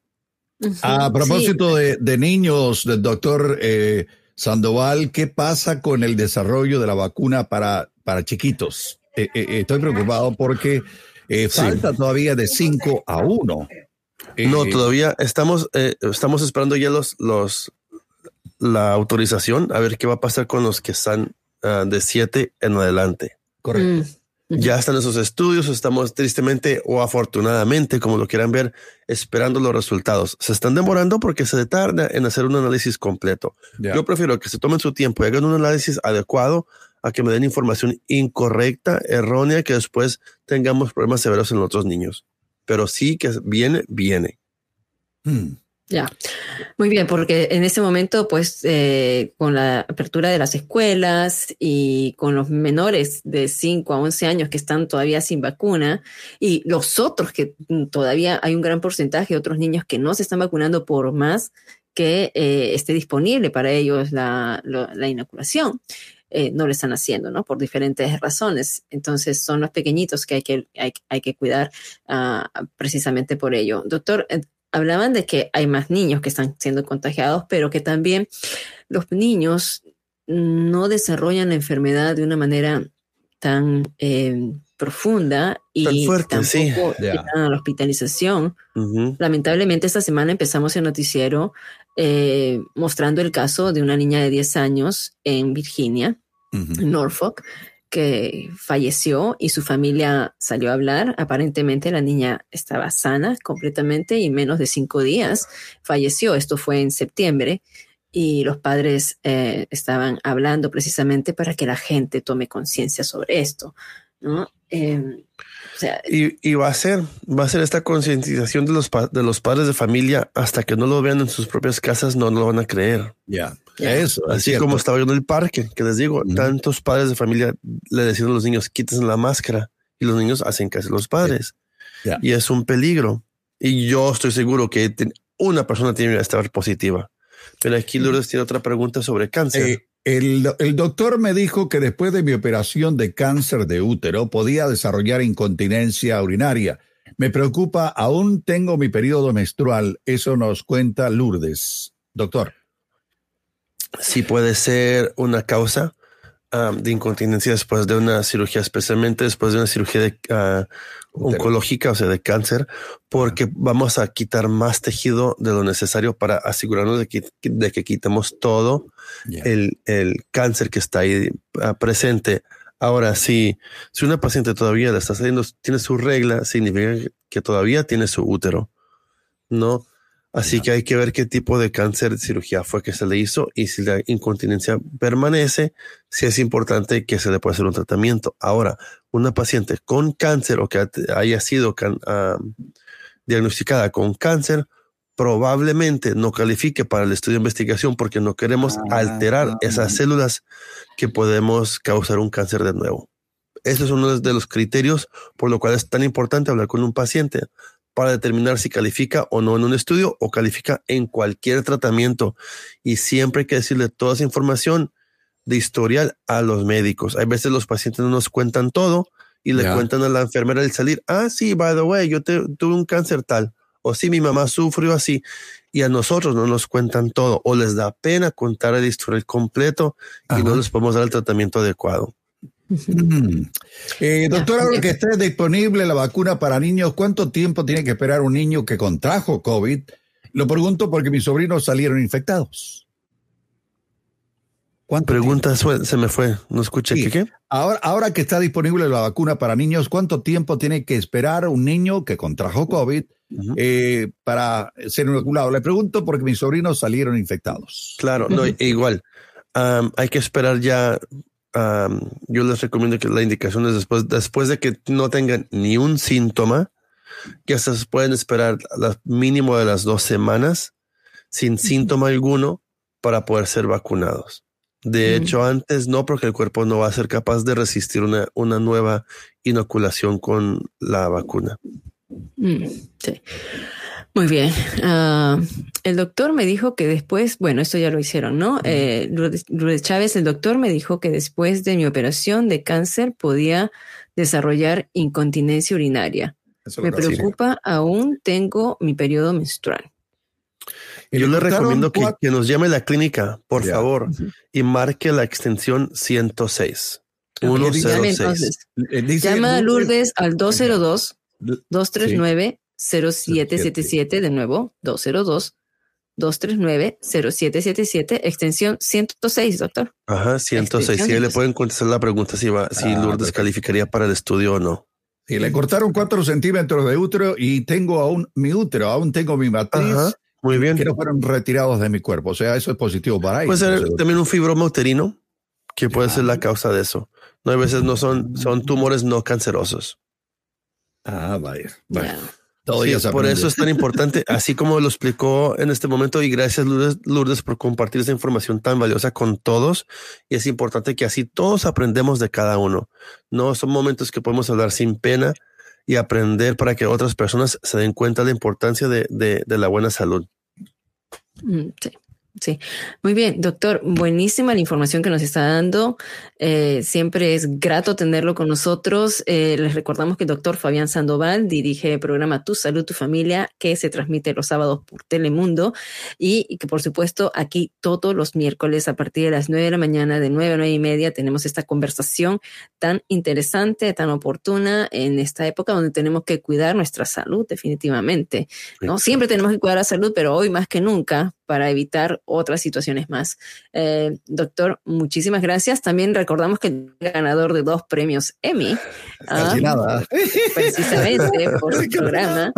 Y, o sea, lo, vieron, lo vieron hace un tiempo, lo vieron con el director de la FDA y ahora con el cirujano general de los Estados Unidos y a quien lo vamos a estar mirando muy prontamente en Telemundo. Así que muchísimas gracias, doctor, por este tiempo y por trabajar en la clínica y el centro de investigación Emerson con diferentes programas, diferentes estudios, precisamente para que los latinos participen y seamos activos en, el desarrollo de estos medicamentos que luego estaremos mirando ya en distribuidos, ¿no? Y qué lindo, yo quiero ya comprar este de Merck y digo, este tiene el sello de la agenda, este tiene el sello de doctor Exacto, exacto.